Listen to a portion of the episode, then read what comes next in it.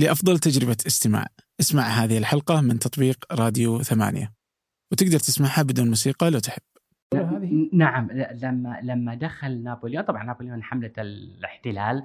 كانت حملة طبعا يعني هو كان يحاول أن يعني دخوله مع علماء العلماء بأكثر من حقل علمي جابهم لمصر على أساس يعني show off يعني أنت عارف اللي يعني يتباهى إن هذه حضارة صدمة حضارية شكلت. ولكن هي مو صدمة بمعنى يعني بالنهاية هو فعلا اللي صار انه أخذنا نحاول أن نقلد نقلدهم بثمار نحصل على ثمار ما ما وصلوا إليه. من دون معرفة طيب كيف ما هي البذرة التي أدت لهذه الثمار؟ اللي هو المنهج العلمي.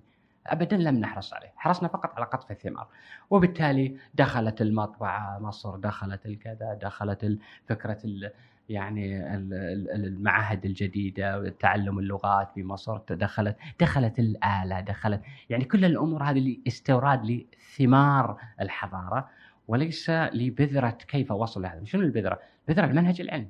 يعني اوروبا لم تتطور إلا يعني يعني لم تصل إلى ثمار هذا العلم إلا في كان عصر سابق اللي هو عصر عصر الثورة العلمية اللي هو أدى إلى فكرة أن يكون عندك منهج علمي، منهج علمي بمعنى تعرف آه، كيف يكون عندك ملاحظة وسيف عندك فرضية وسيف عندك تجربة وكيف تحترم الدليل العلمي وكيف هذا منهج.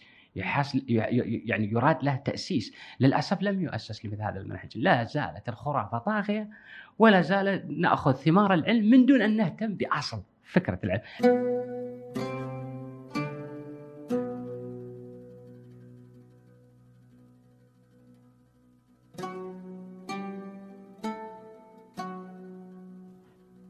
أهلا. هذا فنجان. وأنا عبد الرحمن أبو مالح ضيفي اليوم هو الدكتور فهد بن راشد المطيري مفكر وأستاذ فلسفة اللغة واللسانيات في كلية التربية الأساسية في الكويت درس في إسبانيا على غير العادة العادة أن يكونون في بريطانيا في آه، أمريكا آه، للحصول على الدكتوراه والماجستير لكن هو درس في إسبانيا، فليش إسبانيا؟ ما هو علم اللغة؟ ما هي اللغات أصلا؟ كيف نشأت اللغات؟ هل هي يعني مثلا كينونة مستقلة أم هي جزء من تكوين الإنسان؟ عن دور المثقف عن تجاربه المختلفة عن البعثة والدراسة في الخارج عن بحوثه الأخيرة وآخرها دراسته في ألمانيا عن الرياضيات وعلاقتها بالفلسفة. وكذلك بعض القصص التي عاشها مثل قصة أن يكون مترجم مع الجيش البريطاني في غزو العراق. كيف يتعامل مع هذه المعضلة؟ أن يكون مع المعتدي وأن يذهب إلى العراق.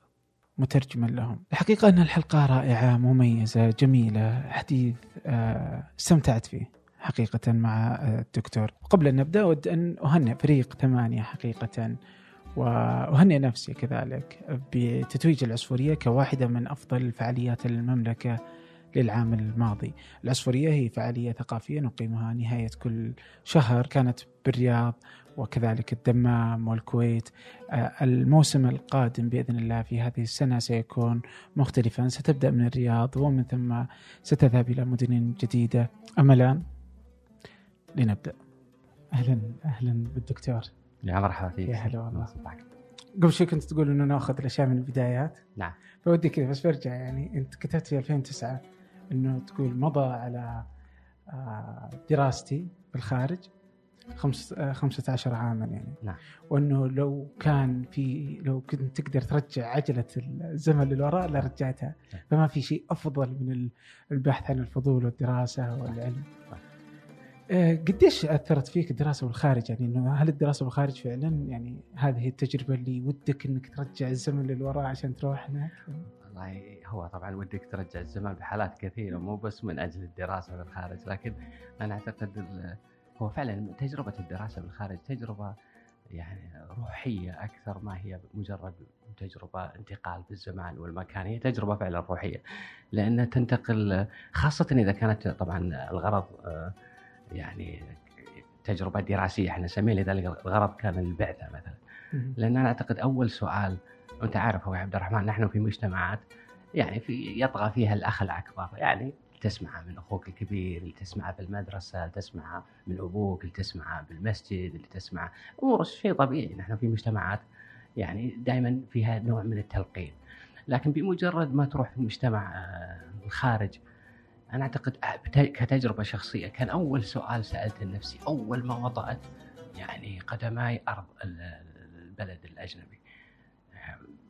من المسؤول الآن عن يعني عن كل تصرفاتي وكل من المسؤول. اختفى الأخ الأكبر. الآن أنا لوحدي. ما هي الآن؟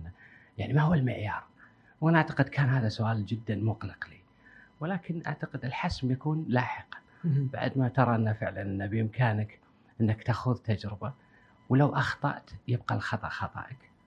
ولو أصبت يبقى الصواب صوابك. وهذه بحد ذاتها شيء مهم جدا. أن تعرف أن تكون مسؤول عن تصرفاتك. وين كانت والله أنا درست البكالوريوس في إسبانيا في إسبانيا في مدينة سلامانكا نعم. ممكن وبعدها انتقلت لمرحلة الدراسات العليا في بريطانيا. ممكن. أنا كذا وأنا جالس أتفرج بعض الأشياء في في في نقطة مهمة كذا جدا رغم إنك تحدثت يعني شوي فيها بس ودي نسولف فيها نعم. اللي هي اللغة اللغة العربية نعم. أنت ظهر في لقاء لك في العربية مم. وكنت تقول إنه آه إنه اللغة ليست يعني ما يعني مفترض ما ناخذها بهذا الافتخار والاعتزاز وإنها والشرف وإن الشرف لل- للأشخاص ليس للأشياء. نعم. لكن يعني ما تعتقد إنه اللغة العربية وإن اللغة هي جزء من الهوية جزء من التكوين؟ أكيد أكيد جزء من الهوية وابدا. أنا أنا آسف إذا إذا أسيء الفهم بهذا ابدا. اللغة العربية يعني يعني أنا أتكلم عن عن يعني عن علم. لماذا؟ لأن أنا بالنهاية أعرف لغة غير اللغة العربية، يعني ربما أغلب الذين ينافحون عن اللغة العربية لا يعرفون غيرها، خاصة من الت... يعني بعض التيارات التقليدية. آه، على الرغم من ذلك ما زالت عندي اللغة العربية هي اللغة الأولى للتعبير عن مشاعري، للتعبير عن عن أفكاري، للتعبير على- الرغم أنه ربما أتاحت لي الظروف كما أتاحت لغير الكثير أن يعرفون آه، لغات أخرى شيء طبيعي. ولكن تبقى اللغة العربية لغة لغتك الأم، اللغة اللي. تستطيع أن تعبر عنها وتعتز بها أيضا، هذا أمر طبيعي جدا. ما قلته أن دفاع من الحب ما قتل. أحيانا ندافع عن اللغة العربية بطريقة تسيء للغة العربية، يعني لا تستطيع مثلا الآن بعد مثلا ما تعرف تاريخ اللغة العربية وتعرف اللسانيات وأساسيات يعني تطور اللغات، لا تستطيع أن تأتي وتتكلم عن غير علم وتقول اللغة العربية هي أصل اللغات مثلا، يعني هذا الكلام ربما ينفع في مجال معين ولكن لا يصلح علميا لا تستطيع، اللغة العربية لغة آفرو آسيوية سامية لها ما لها وعليها ما عليها من الناحية العلمية. فبالتالي أنا أتكلم من الناحية العلمية. أما من الناحية العاطفية شيء طبيعي أن تفضل لغتك على اللغات الأخرى هذا أمر طبيعي. أوكي. بس مثلا في ناس تيجي تقول إنه ال- اللغات ما هي إلا أدوات التواصل. صحيح؟ صحيح؟ فيعني ابتكرها الإنسان بشكل مختلف تطورت مع تطورات ال- اللغات وتطور الإنسان يعني جت لغة بعدين لغة بعدين لغة نعم. وهكذا يعني فهي الهدف الأساسي منها إيش؟ التواصل طيب كيف ارتبطت اليوم بأنها جزء من الهوية يعني وهل فقدان اللغة يفقد وجودك آه، الحضاري؟ قبل أن أجيب عن الشق الثاني من سؤالك ربما مقدمة سؤالك أنا لدي اعتراض عليها ها. أي لأن اللغة آه، أن نقول بأن اللغة هي حقيقة جاءت للتواصل فقط مم. ونحن من اخترعنا اللغة أنا أعتقد هذا الكلام غير دقيق لأن أوكي. لأن حتى تخترع اللغة يعني في نظريات قديمة جدا تقول أن الإنسان هو الذي اخترع اللغة وبالتالي هي مجرد نحن تواضعنا ها يسمونها نظرية التواضع توا... أي اتفقنا على أن نسمي الأشياء وهذه قديمة جدا يعني لنسمي كذا كذا وهكذا بدأ الإنسان ب آه، ان آه، باختراع اللغة.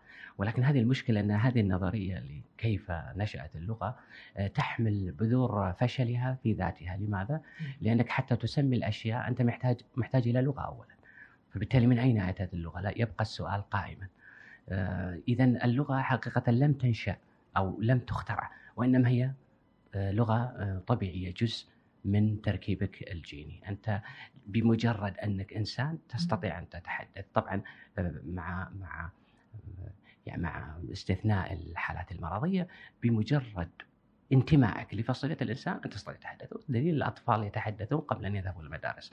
نحن لا نلقن أطفالنا اللغة وإنما ضعهم في بيئة ويتعلمون اللغة. بينما نفس البيئة لو وضعت حيوانا آخر مثلا من فصيلة أخرى لن يستطيع أن يتحدث مهما سمع. وبالتالي هو في شيء متعلق بالإنسان يسمح له باكتساب اللغة. لهذا السبب في نظريات أخرى تقول بأن لا اللغة طبيعية بمجرد انتمائك لفصيلة الإنسان أنت تتحدث. اذا أنا اعتراضي على آه، فكرة أن اللغة اختراع. طيب شلون بدأت اللغة؟ ما هذا السؤال نشأت اللغة آه، يعني هذه مشكلة كبيرة. لماذا؟ لأن نشأت اللغة سؤال قديم جدا. ولكن لدرجة أن الجمعية ال- طبعا الفرنسية في باريس في في أكثر من قرن منعت أصلا الحديث عن كيف نشأت اللغة. لأن يعتقدون هذا السؤال لن نحله أبدا. من الصعب علميا أن تحل هذا السؤال. طبعا الآن تغير الوضع مع مع يعني التقدم العلمي. آه، أصبح الآن في لا نظريات تقدم انه ربما اللغة يعني نشأت آه، بتحول في طفرة معينة في الدماغ. آه، أتاحت لإعادة آه، تركيب طبعا الخلايا العصبية بطريقة سمحت بوجود وظائف جديدة للدماغ. أهم وظيفة للدماغ اللي هي من هذه الناحية الوظيفة الوظيفة التكرارية. تكرارية بمعنى إن وكأن جهاز في input و output okay؟ إذا حطيت ال input ال output ال output تقدر تشتغل عليه مرة ثانية input هذه يسمونها recursive يعني تكراري.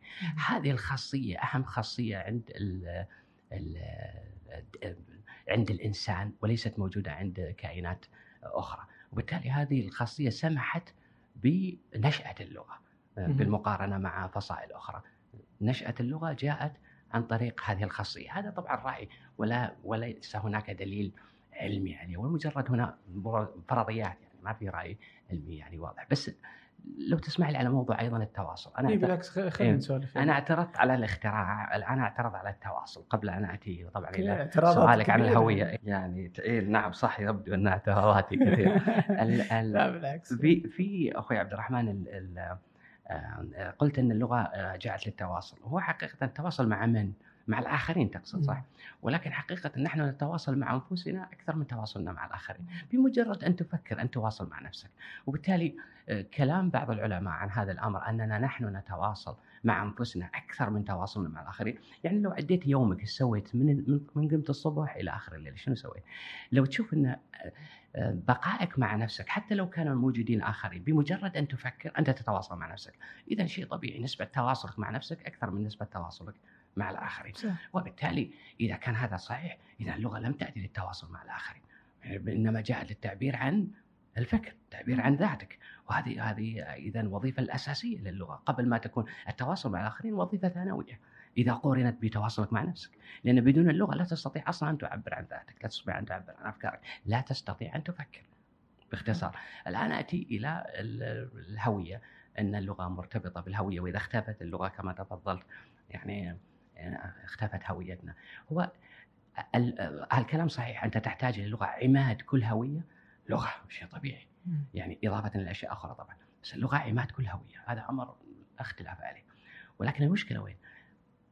المشكلة عندما نعتقد إن هوية هذه اللغة أيضا مهمة. هوية اللغة تتغير مع الزمن شيء طبيعي. لكن الذي يجعل اللغة عماد هويتنا لأنها هي الوعاء الذي من خلاله نعبر عن هويتنا وأفكارنا وتقاليدنا وعاداتنا شيء طبيعي. لنفرض الآن مثلا تغيرت لغتنا فجأة صارت لغة أخرى بس كلنا نتشاطرها. هل اختفت هويتنا؟ لم تختفي. الوعاء تغير ولكن الهوية باقية. فبالتالي ال- ال- للأسف هناك خلط بين المحافظة على اللغة كتعبير لهويتنا وبين المحافظة على اللغة ذاتها. هي كمحافظه وهذا هذا ضد عجلة الت- التقدم لأي أصلا ضد فكرة تطور اللغات، اللغات تتطور شيء طبيعي. يعني الجاحظ لما كتب في البيان والتبيين أن أن أتحدث حديث الخاصه وليس حديث العامة، حديث العامة يقصد حديث الناس في الشارع، تخيل أيام الجاحظ. كانت اللغة العربية لي- ليست هي يعني في هناك حديث الخاصة حديث العامة بمعنى حديث الناس اللهجات اللي برا، فما بالك في عصرنا الآن يعني تغيرت اللغة، يعني الآن في تباعد شيء طبيعي بيننا مثلا وبين إخواننا مثلا المغاربة في المغرب العربي، شيء طبيعي. ولكن يعني كلنا ندعي أننا اصل يعني التحدي التحدث لغتنا الأم هي اللغة الأم اللي هو اللغة العربية،. هذا كلام سليم. ولكن لم نستطع إيقاف عجلة الزمن في أن يعني تتشكل وتتغير اللهجات كلما يعني مع الزمن شيء طبيعي صح. ولكن ما يجمعني مع المغربي لن يختفي بمجرد أن اللهجة اختفت لأن تاريخ المغربي وتاريخي وتاريخ المنطقة واحد عاداتنا أصلها واحد ل- لهجات الدين كل هذه الأمور هي اللي تعبر عن هويتنا. نحن اخت... اللغة العربية مجرد هي المرآة اللي تعكس هذه. لكن اللغة العربية ان تغيرت وصارت فجأة لغة مريخية من المريخ قد تعبر أيضا عن نفس ال- ال- ال- الشيء المشترك بيننا. اذا هل اختفت هويتنا؟ اطلاقا. لكن المؤسف إن كما قلت لك من الحب ما قتل. إيقاف عجلة الزمن مستحيل.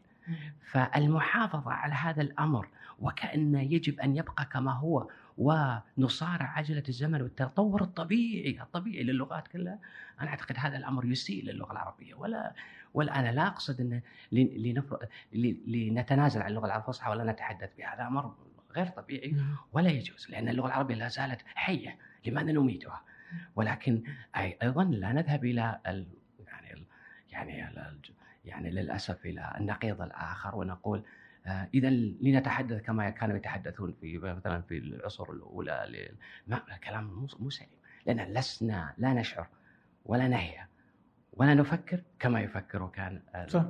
بالتالي لا لا نستطيع أن أن يعني نتجاهل حركة تغير الزمن.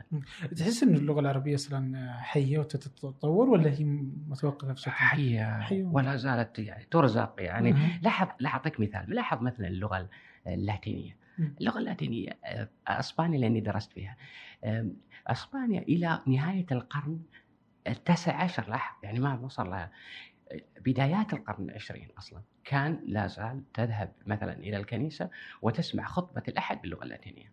لهذا الدرجة كانوا يعني آه، يحاولون قدر الإمكان التمسك باللاتينية كمعبر عن الدين المسيحي.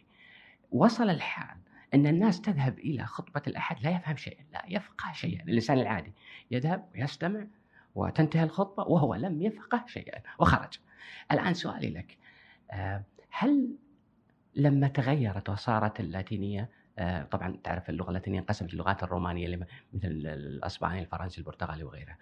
آه، لما لما بدا لما بدأ التعبير عن الدين المسيحي من خلال هذه اللي هي تسمى لهجات مقارنة باللغة الأم اللاتينية صارت لغات طبعا. آه، عندما عندما تعبر عن دينك والمسيحي مثلا من خلال هذه اللغات هل اختفت الهوية الأوروبية كهوية يجمعها مثلا الدين المسيحي؟ ما اختفت تغير الوعاء. بس ما اختفت بقي بقيت الهوية إلى الآن.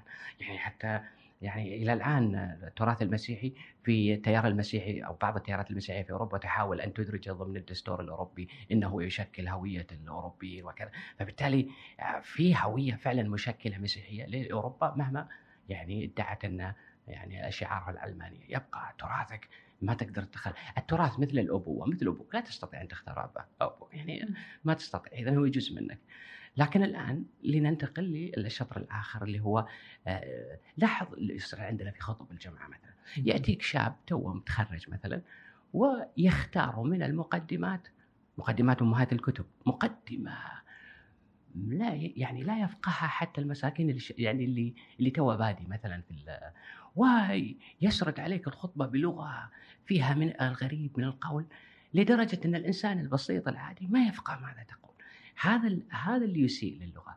لأنك بإمكانك أن تتحدث بلغة عربية سليمة يفهمها الجميع. لأن الغرض ايصال رسالة وليس الغرض الحذلقة ومحاولة يعني يعني كيف مثلا مثلا لما يقف واحد بخطب الجماعة ويبدأ الخطبه يقول الحمد لله والصلاة والسلام على من مدت عليه الفصاحة رواقها ومن شدت به البلاغة نطاقها. هذا أنا يعني هذه اولا مسروقة المقدمة مو مقدمتك رقم واحد. حقوق الفكرية طبعا راحت. الأمر الآخر ما ما يجوز تتحدث مع الآخرين بلغة آه، ليست لغتهم. يعني هي الإطار لغة عربية ولكن لا يفهمها. لما تقول نطاقها رواقها الأشخاص اللي غير متعلمين من من كبار السن وغيرهم حتى لا يستطيع أن يفهم ماذا تقول. فبالتالي لماذا نحول لغتنا الجميلة لغتنا الجميلة إلى كما حولوها اللاتينيين يعني أصروا على أن تكون اللاتينية هي اللغة التي وبالتالي انتهى الوضع إلى أن الناس يحضرون الخطبة ولا يفقهون شيئا لا يعرف ماذا تقول أصلا.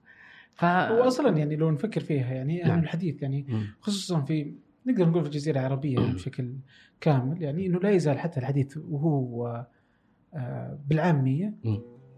جلة آه، فصيح يعني. لا حاجة للتنطع اطلاقا اطلاقا بالضبط. كلامك صحيح جدا. يعني لغتنا ما ابتعدت كثيرا خاصة في الجزيرة العربية. صحيح. طيب ادخال خلينا من اللغة نفسها أصلا. أنت درست اللسانيات. نعم. صحيح؟ وش فكرة علم اللسانيات أصلا؟ هو اللسانيات طبعا هو علم اللسانيات واحيانا يسمى علم اللغة. يعني علم من العلوم القديم دراسة اللغة نفسها علم من العلوم القديمة يعني معروف. ولكن دراسة اللغة بطريقة يعني بمنهج العلمي حديثة. لذلك يعني مصطلح linguistics هذا المصطلح يعني لذلك حتى حتى يميزونه عن دراسة اللغة بشكل عام. بدأ مفهوم علم اللغة الحديث اللي هو طريقة دراسة اللغة بشكل حديث واللي هي طبعا يعني تقريبا يعني عمرها لا يتجاوز ربما 100 عام يعني كدراسة نعم كتخصص حديث يعني linguistics. آه علم اللسانية طبعا يدرس اللغة آه آه بمظاهرها كلها وفي مدارس كثيرة داخل هذا العلم. أحيانا بعض المدارس تنظر للغه بوصفها كما وصفت لك آه، كائن طبيعي يعني أو كينونة طبيعية جزء من التركيب الجيني للإنسان. والبعض الآخر ينظر لها لا مجرد اختراع بشري والغرض منها التواصل مع الآخرين. البعض يعتقد لا اللغة مجرد هي آه، كينونه مجرده حالها حال الرياضيات لها عالم آخر. وهذا طبعا المدرسة الأفلاطونية يسمونها داخل اللسانيات اللي تعتقد أن اللغة لا تنتمي للعالم الطبيعي لأنها تبلغ من الكمال والتمام بحيث لا يمكن أن تنتمي لهذا العالم الفاسد، الفاسد أقصد فيه طبعا الفاسد بمعنى أنه ليس الكامل المتعرض للتغير، هذا مو الفاسد بمعنى الاخلاقي، الفاسد. فاسد بمعنى أن العالم الفاسد بمعنى العالم الذي يعني يتأثر بمرور الزمن. إيه، بينما عالم أفلاطون عالم المثل هذا العالم الثابت العالم وبالتالي في مدارس كثيرة داخل هذا العلم ولكن الغرض منه دراسة ظاهرة اللغة لأن اللغة فعلا تستحق تستحق فعلا إنك تدرسها لانها تثير أسئلة كثيرة صراحة اللغة ظاهرة اللغة نفسها تثير أسئلة كثيرة يعني لماذا وجود المعنى فيها؟ لماذا يتغير المعنى فيها؟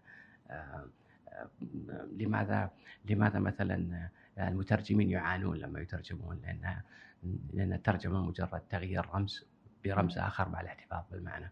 وهذا أمر يكاد يكون مستحيلا. طيب لماذا مستحيل؟ لماذا لا تستطيع أن تعبر على نفس الفكرة برمز آخر؟ ما الذي نقص في الحالة هذه؟ يعني هذه أسئلة صراحة تثير وحتى مثلا ليش اللغة العربية مثلا لديها هذا الكم الكبير من ال من مش حتى المرادفات يعني لأنه كل معنى من المعاني. نعم. في يعني عدد الكلمات وعدد الأشياء اللي تصف الأشياء كثيرة جدا مختلفة عن اللغات الثانية. نعم. ليش التفاوت أصلا ما بين اللغة واللغة. في وصف الأشياء وفي معرفة الأوقات صحيح.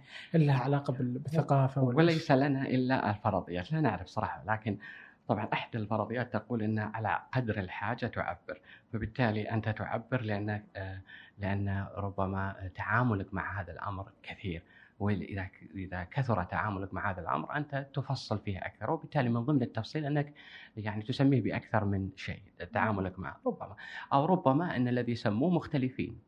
يعني أقوام مختلفة ولكن تعيش متجاورة. وبالتالي آه، بعد نشأة الدول أو نشأة الأقاليم ونشأة آه، يعني اتحدت كل هذه المسميات تحت قالب واحد وبالتالي تواجدت. تواجدت لحاجات قبل فردية ولكن الآن صارت في بوتقة واحدة. في أكثر من فرضية ممكن تشرح فيها لماذا يتعدد المفهوم. ولكن نعم في في لغتنا العربية كما في لغات أخرى تتعدد مفاهيم معينة في ذاتها ربما لأهميتها. كيف لا نعلم حقيقة مجرد فرضيات يعني. طيب آه درست برا. نعم.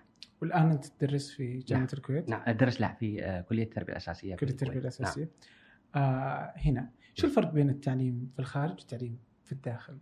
إيه، الفرق بين التعليم الخارج والتعليم في الداخل. أنت الآن يعني يعني تثير آه ما أدري لا أريد أن أقول تثير غضبي ولكن إيه إيه تثير يعني آه، خلينا نقول مثلا يعني آه، آه، آلام صراحة كثيرة لما تقارن بين الاثنين مع الأسف الشديد. طبعا لا نريد جلد الذات ليس في أجسادنا ما يستحق الجلد. خلصنا يعني من كثر ما جلدنا ذواتنا ما في مكان يصلح للجلد.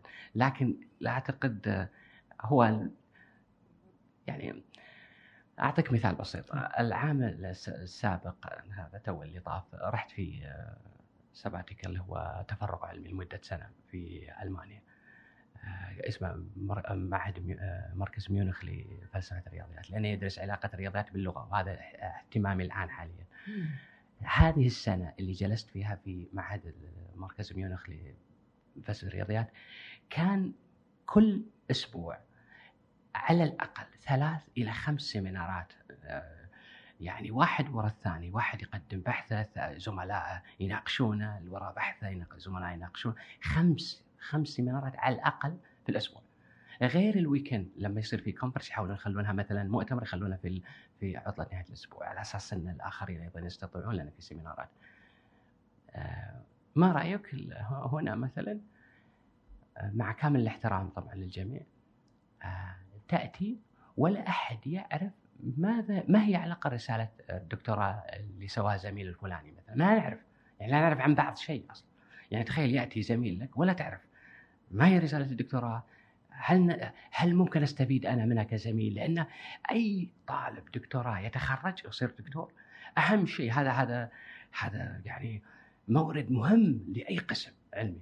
لأن صراحة عندنا زملاء أقل منا يعني سنا انضموا حاليا وصراحة شيء جميل إنك ودك تعرف ماذا حدث. يعني لأن هذا الشخص يأتيك بالمعلومات الطازجة الآن اللي توها صارت في في ميدان البحث ماله.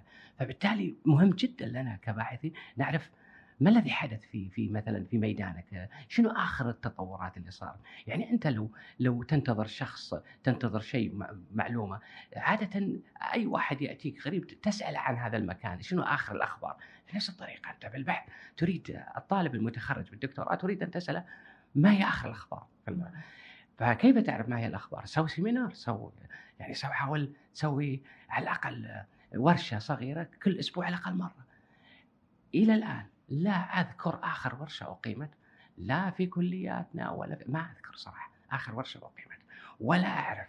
لا هم يعرفون ربما ولا أنا أعرف بشكل عام يعني ما أتكلم عن عني كشخص.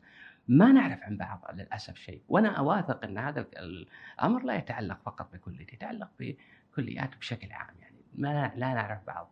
بمعنى لا نعرف ما ما, ما بحثنا كيف كيف بحثنا؟ شنو آخر التطورات في الفيلد ما ما موجود معنا للاسف هذا الشيء. على اسف لا تجد أحيانا يعني إنه يعني الدكتوراه أنت عندما تحصل على شهادة الدكتوراه فهي يعني في ناس طبعا تشوفها إنه أنت بلغت العلم. في نعم. ناس تجي تشوف إنه أنت حصولك الدكتوراه هو شهادة لك بأنك قادر على البحث العلمي.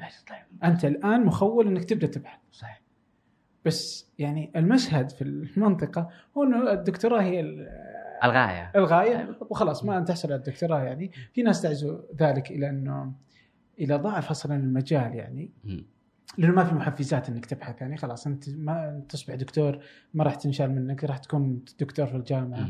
آه وخلاص يعني ما تحتاج إنك تأخذ بحث جديد إلا إذا تبغى الترقية. وترقيات محدودة فخلاص يعني. هو صدق فهل فعلا المحفزات لهالدرجة معدومة؟ وإذا أنتم كلكم دكاترة كل يعني كل الدكاترة اللي مثلا في السعودية ولا حتى في الكويت في, في المنطقة كلهم أخذوا الدكتوراه من خارج المنطقة وراحوا شافوا هناك البحث العلمي صح. شافوا الاكاديميا كيف هناك. فتلقى من الوزير إلى مدير الجامعة إلى دكاترة إلى رؤساء الأقسام كلكم درستوا برا. نعم.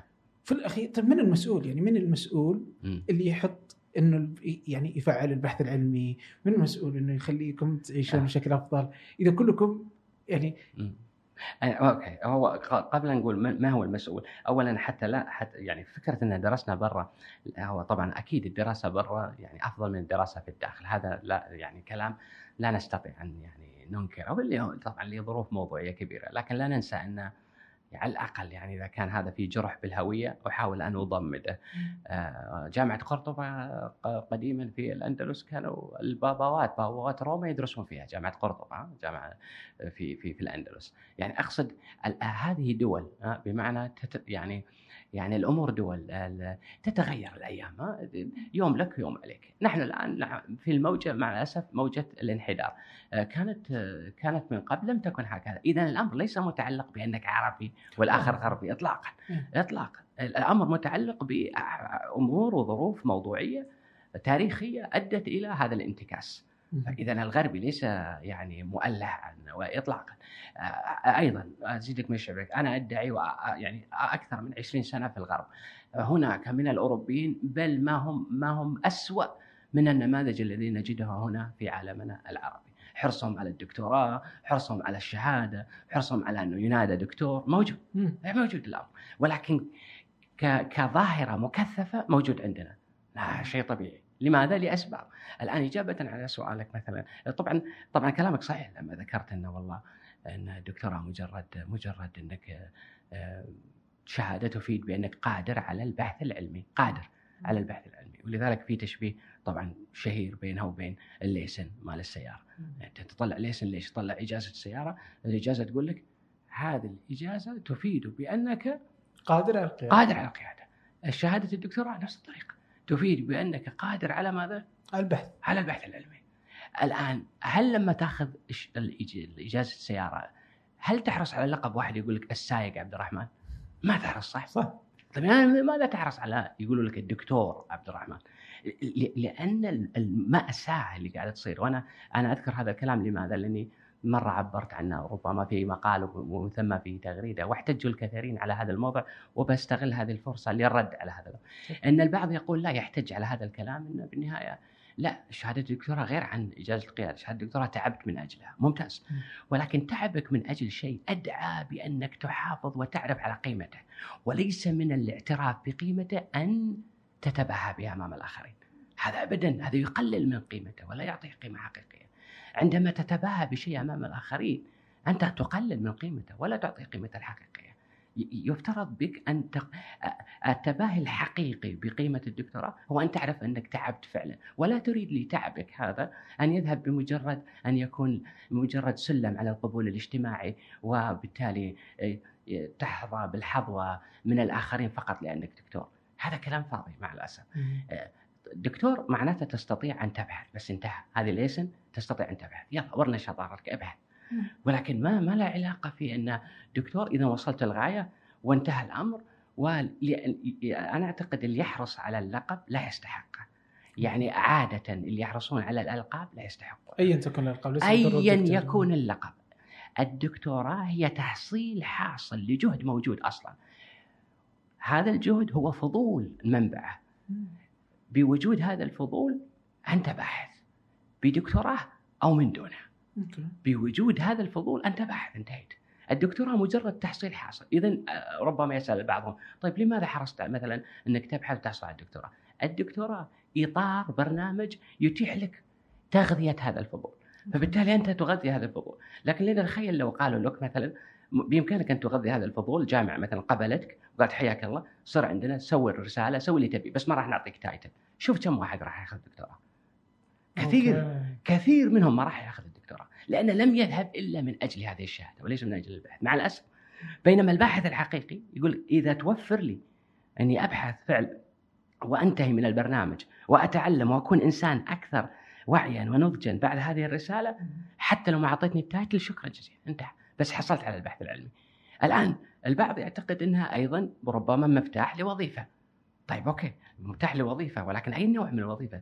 ترى بالنهايه الدكتوراه وظيفة آه، مسؤولية كبيرة. أنت أنت الآن مطلوب منك آه، أن تعلم أناس آه، تعدوا يعني مرحلة البلوغ. وصلوا مرحلة الآن يعني بإمكانهم يناقشونك بإمكانهم يأخذ بإمكانهم يردون عليك وبالتالي يجب أن تكون يعني فاهم بالضبط آه، ودرست بالضبط أشياء تتيح لك أن تصل لمرحلة أن أن تقول لا أعرف كل شيء. دكتوراه لا تعني أني أعرف كل شيء، وبالتالي أنا جاهز للسؤال وربما أنا أسألك كطالب، ربما أنت كطالب تعلمني شغله. للأسف لدينا فكرة أن الدكتور هو خبير،. ليس خبير الدكتور، الدكتور ربما حتى في تخصصه لا يعرف كل شيء. يعني جهلنا غير مت... يعني جهلنا غير متناهي، يعني لا متناهي الجهل. معرفتنا مهما عرفنا يعني دائما تبقى يعني محدودة، وهذا الأمر للأسف اللي اللي يحاول طبعا إجابة على سؤالك إن لماذا طيب ما يتغير الأمر؟ ما يتغير الأمر أخوي عبد الرحمن لأن التعليم ليس معلقا في الهواء وهكذا جاء التعليم، قرار يجب أن تكون قرار من الدولة بأي دولة، قرار سياسي التعليم، إصلاحه قرار سياسي.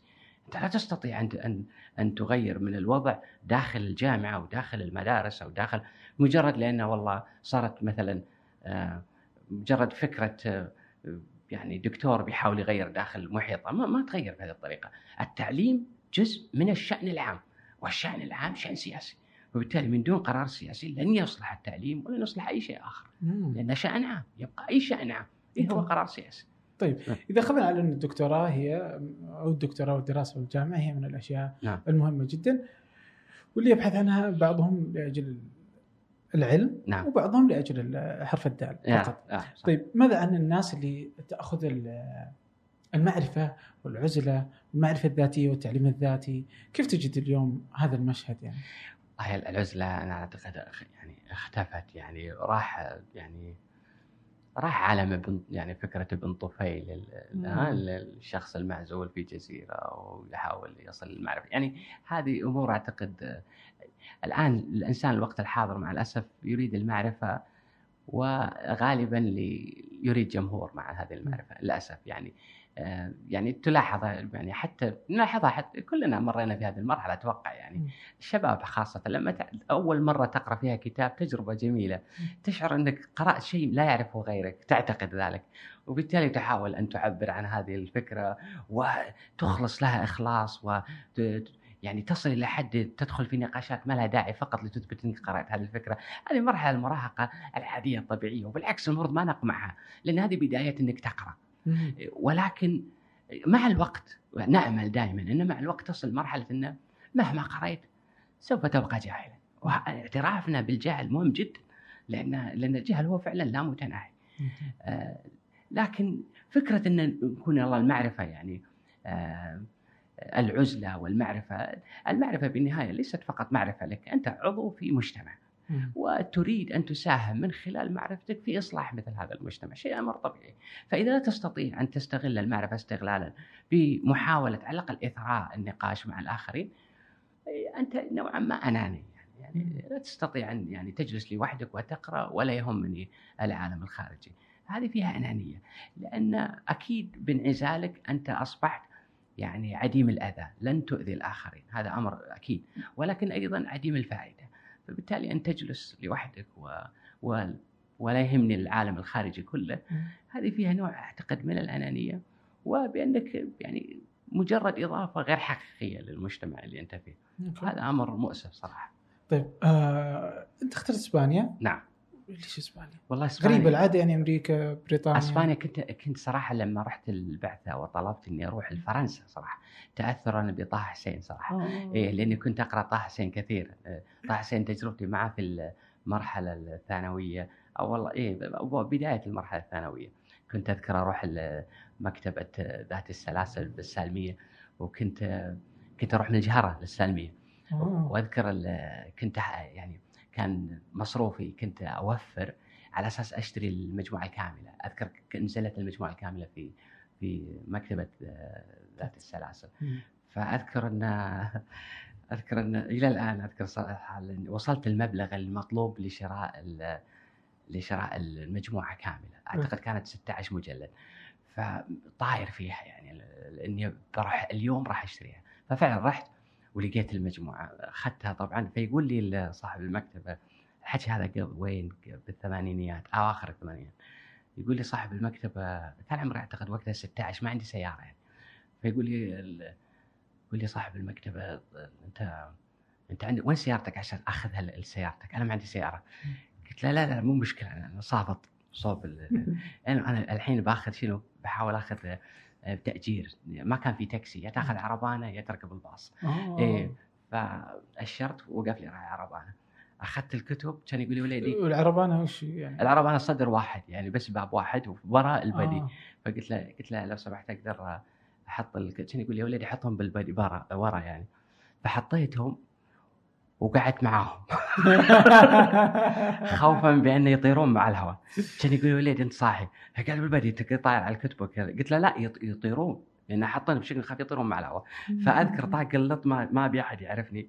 على أساس هو رايح من السالميه للشارع زين. المهم وصلت وصلت وصلت وكأني واصل لص. لماذا؟ لأن المصروف يعني أذكر يعني والدتي وقتها تقول لي تقول لي آه، ها جاء جاك بكتبه مع الكتب أعمتك وص- وصمتك. يعني بمعنى أن يعني سلبت عيونك وسلبت فأحاول أختلس إنها ما تشوفني وأطلع فوق ال- ال- ال- ال- الغرفة تبي ما تشوف الكتب هذه.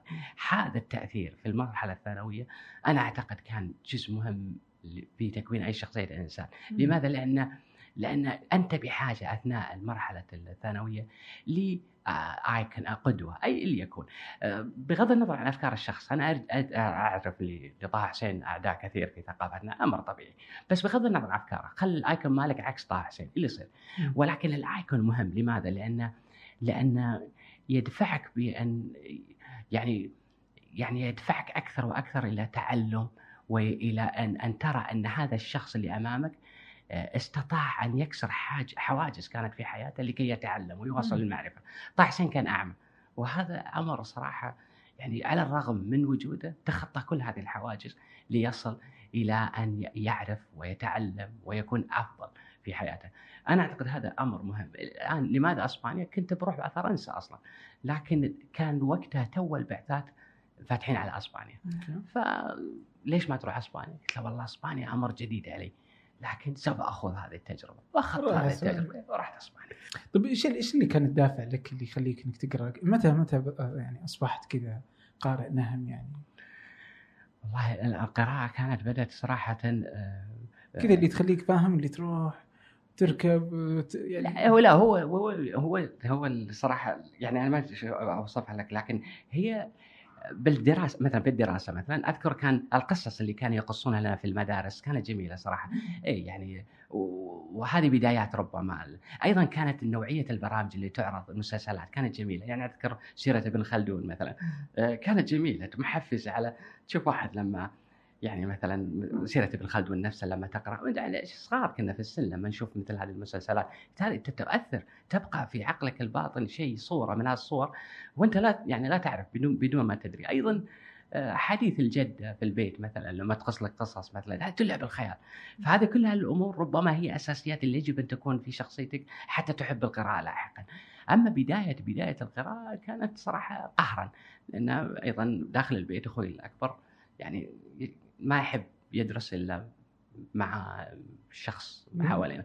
فيعني مجرد يعني يحاول يشتريني يشتري حريتي تعال مجلات مثلا ما أدري شنو مجلات أطفال مجلات أقرأ وأقرأ. فأنا صراحة في البداية أقرأ مغصوب ها؟ لكن لكن مع الوقت والله يعني اعتدت الأمر وأنت يعني انتهى إلى إنك ممكن تقرأ يعني. هذا أعتقد بداية القراءة. لكن أنا بتجربة شخصية حتى لو اضطر الأمر أن أن أن ترغم أطفالك على القراءة القراءة لا تتردد. والله؟ ثق تماما لا تتردد. أنا اقولها مو كلام فقط كتجربة شخصية مع تجربة أيضا زملاء آخرين وعرب وأجانب. إذا إذا أرغمتهم على القراءة في البداية آه، سوف لكن ارجوك الإرغام المقصود في ماذا؟ إن تقوم بكل الأمور التي تتيح إنك تحاول إنك تصيده في انه يقرأ بمعنى انه تعطيه كل اللي لكن إذا شفت انه ما نفع أرغم عن القراءة ما في مشكلة. ارغام لماذا؟ يعني مثلا تريد شيء حاضر ولكن اقرأ ساعة. تريد الشيء الفلاني حاضر ولكن اقرأ ساعة. يعني وكأن القراءة ثمن للحصول على شيء. في البداية طبعا راح يكرهها ما راح يحبها شيء طبيعي. لكن ثق تماما. إذا استمريت مو إذا خليته إذا استمريت سوف يأتي يوم لن يتخلى عن فكرة أنه يريد أن يقرأ. نحن للأسف نعتقد أنه لا حرام إذا ما يحب يقرأ خله لا لا مو خله يعني يجب أن يقرأ لأن القراءة ليست طبيعية ليس أمر طبيعي. القراءة اختراع بشري. القراءة وليس اللغة. قراءة اختراع بشري فشيء شيء طبيعي إن الطفل يعاني لما يقرأ شيء طبيعي. ولكن يجب أن يتمرس في واحيانا أمور يجب أن ترغمه على التمرس فيها. لفتره محددة. وسوف تجد أنه سوف يقرأ بنفسه لنفسه بعيدا عنك وبعيدا عن أوامرك. من سن كم مثلا مفترض؟ أنا أعتقد بدايات نعم من بدايات تقريبا يعني زي يعني قصص الأطفال يفترض أن الأب أو الأم قبل النوم طبعا يجلس مع الطفل ويقرأ القصة. ومن ثم شيئا فشيئا يبدأ الطفل هو نفسه يبدأ يتجرأ على القراءة. وبعض الأطفال لا يحتاج إنك ترغمه هو فعلا يعني جاهز. وبعض الأطفال آخر لا عنيد لا يريد. واحيانا نفس العائلة تلقى مثلا الأخ أو الاخت يعني يختلفون من هذا الجو شيء أمر طبيعي. ولكن مهم جدا في مرحلة مبكرة مهم. وثق تماما أخوي عبد الرحمن إن الأطفال فعلا يعني يعني بمجرد أن تقرأ لهم شيء كم الأسئلة الذي ممكن أن يمطروك بها بعد القراءة شيء غير طبيعي. يعني تقرأ له مثلا شغلة تبدأ الأسئلة. الأسئلة ما تخطر أنت على يعني ما تخطر على بالك أصلا لأنهم فعلا فلاسفة. يعني طبعا حتى إشعار آخر حتى يصيرون كبرنا وبعدين يعني للأسف يصيرون يعني يعتادون على طيب. الاجوبه الجاهزه ممتاز.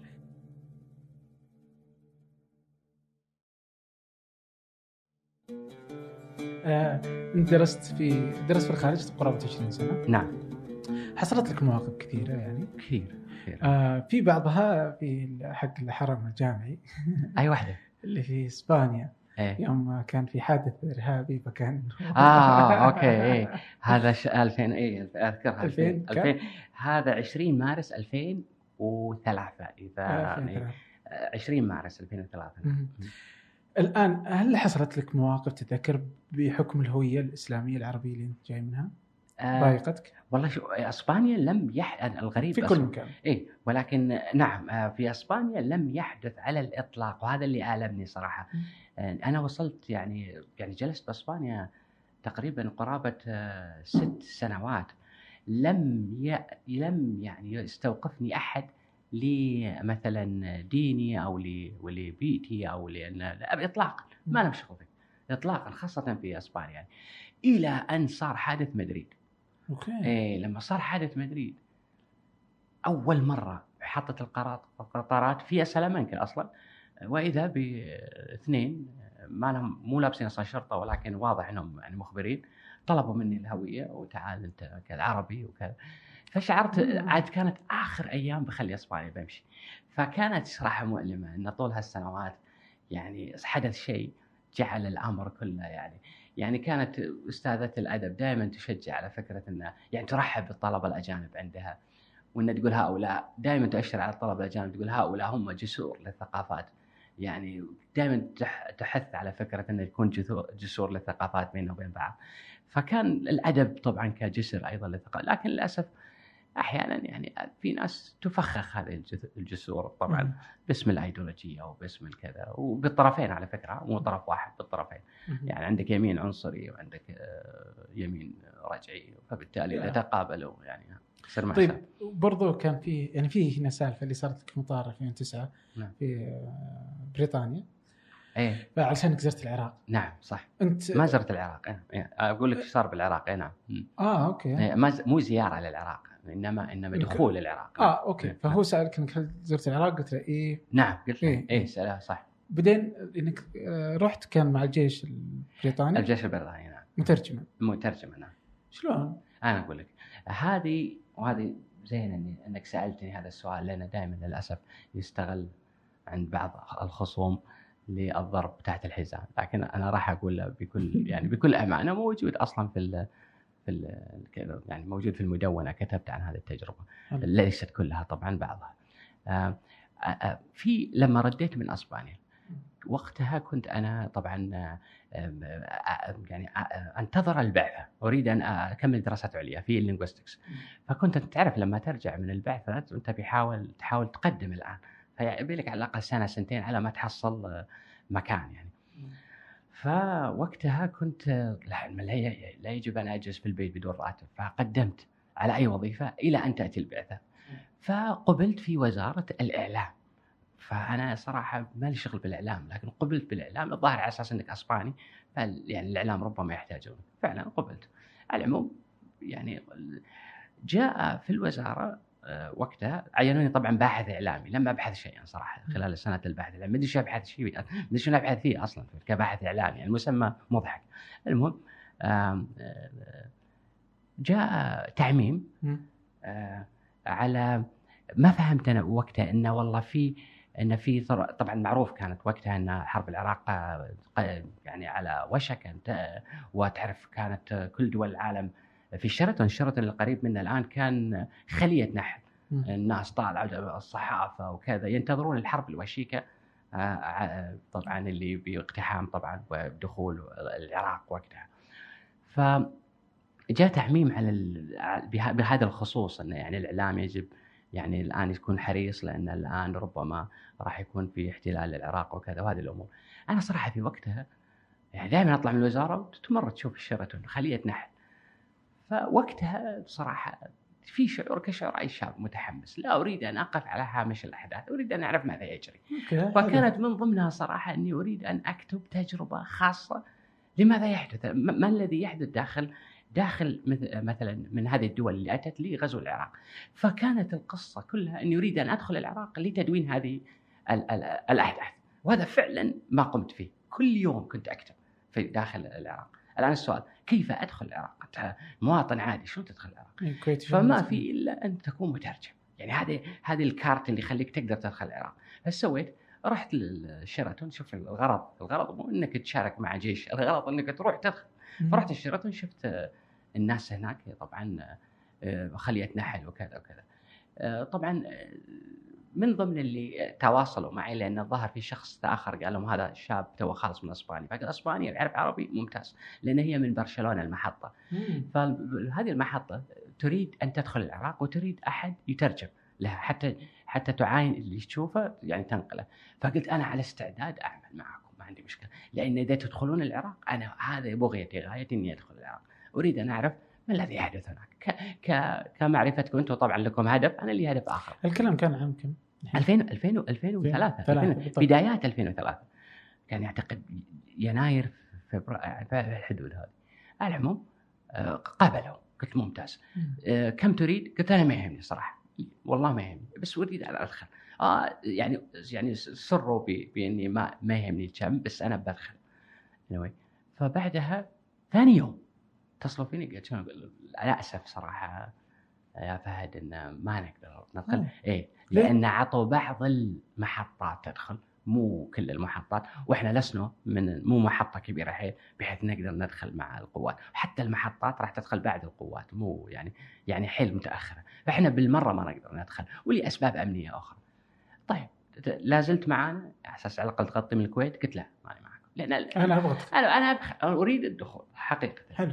أريد أن أدون هذه التجربة، أنا أعتقد العالم كله جاء إليك. لا تستطيع أن تكون على الهامش، تريد أن تعرف ما الذي يحدث في في بلد مثل ما الذي يحدث داخل، وحقيقة تجربة، لو عاد الزمن إلى الوراء لا. لما تنازلت على أني اخوضها، تجربة فعلا تستحق الخوض، وإلى الآن لم أكتب كل شيء عنها، ولا وسوف أكتب لكن كتبت أجزاء بسيطة ونشرتها على على شكل قصة، ولكن الحقيقة الأحداث حقيقية وليست كل القصة حقيقية اللي نشرتها. لكن سوف أنشرها على أحداث حقيقية يوم بيوم كما رأيتها.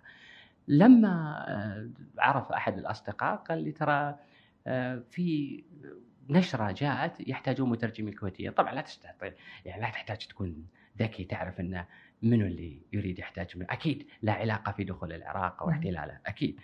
فرحنا إلى في وين صادرة من G 1 G 1 اللي هو المكان طبعا المعسكر الأساسي بالكويت فرحنا G 1 على أساس الجيش الكويتي ولكن إحنا نعرف إنه لا علاقة في الدخول يعني مم. وإذا بالجيش البريطاني الأمر هو الذي يريد مترجمين هل نتوقف لو كان الشيطان نفسه يريد أن يدخل العراق ومعاه يعني seat معاه يعني يسمح لي إني أجلس معاه راح أروح. أنا اللي أقصد أن لم يكن الهدف طبعا الخصوم الآخرين للأسف أنت اذا إذا عملت كمترجم اذا أنت مع هؤلاء ضد الحرب. ليس صحيح. والدليل إن الذي دونته في الكلام حول تجربتي كانت كلها كشف لكذب آه، الدعاية الإعلامية اللي اللي طرحوها طبعا الأمريكان والبريطانيين حول دخولها. لما دخلوا العراق أول شيء فعلوه تأمين النفط وتأمين حتى لا يصير حرائق حولها. كانت في بعض القرى تطلب الماء لأن تتوقف عنهم بعض المياه الأكل توقف لنا من, من, من لم يكترثوا في البدايات لهم اطلاقا لم يكترثوا. كان الأهم هو تأمين أمورهم الخاصة. بعد يعني محاولات وبعد ضغط وبعد كذا استطاعوا في بالاخير إنهم يقدموا لهم المساعدات، طيب كيف تصل المساعدات مع ناس لا تتحدث اللغة الإنجليزية؟ يعني في في أمور صارت لا أريد أتحدث عنها الآن بس كتبتها أمور صارت لولا وجود مترجم مو بالضرورة أنا لا أريق الدماء زي بس؟ باختصار لأن زي التوا... إيش يعني؟ زي إيش؟ أنا أعطيك مثال. تخيل بعض الأشخاص يقبضون عليهم. الإنجليز أنفسهم لا يعرفون لغة هؤلاء الأشخاص، وهؤلاء الأشخاص ناس يعني أغلبهم غير متعلمين من قرى يعني غير متعلمين يعني ولا يعرف إلا لهجته فقط. فيصير سوء تفاهم بين الاثنين. أنت يعتقد مثلا البريطاني أن هذا السارق وهذا اللي يعتقد يقول ليش ماسك ليش تطقني أصلا؟ وضربه في بريطانيين خليك من سالفة حقوق الإنسان وكذا. ضربوا ناس يعني كانوا كانوا في تعدي بشع على الإنسان في العراق لما دخلوا العراق نعم آه الأمر الآخر آه لما مثلا يصير تفجير أنبوب ويطلع الزيت النفط هذا برا الناس شو يسوون؟ لأن ما عندهم وقود شو يسوي؟ يروح تطلع كل القرية وتغرف من هذا السائل اللي هو شديد الاشتعال. الآن المشكلة وين؟ يعني يأتيك الجيش البريطاني كله يحاوط المنطقة وصارت صارت معي شخصيا يحاوط المنطقة كلها ويقول تعال نادونا المترجم. الجيش البريطاني يقول لهم لو سمحتم برا الموضوع والثانيين هؤلاء يغرفون. طيب لو واحد يشعل بس سيجارة راحوا كلهم يعني في في في وضع. يعني كان الوضع خطير. بحاجة إلى مترجم. أنت بحاجة إلى مترجم في مثل هذه الحالات. الناس هذه مو فاهمة ليش أنت محاوطها أصلا. عبالهم انه على أساس لا تسرق. هم ما يهمهم البريطاني تسرق وما تسرق. بس أي واحد يشعل سيجارة لأنه يشوف الناس قاعد تدخن. أي واحد يشعل سيجارة راحت العالم كلها ماتت يعني. فأقصد يعني في أمور أنت بحاجة إلى اللغة التواصل لغير غير مثلا اللي قبضوا عليهم بعضهم مساكين مدنيين والجيش البريطاني يقول لا أنت عسكري بس قطيت مثلا ملابسك أو كذا. فتروح تسأل هذا وتحاول قدر الإمكان. أعطيك مثال بس بسيط واحد. آه كان من ضمنها كان صديق عبد الله معاي وصديق آخر. كان كانوا كنا يعني كنا الكويتيين اللي شاركنا كمترجمين.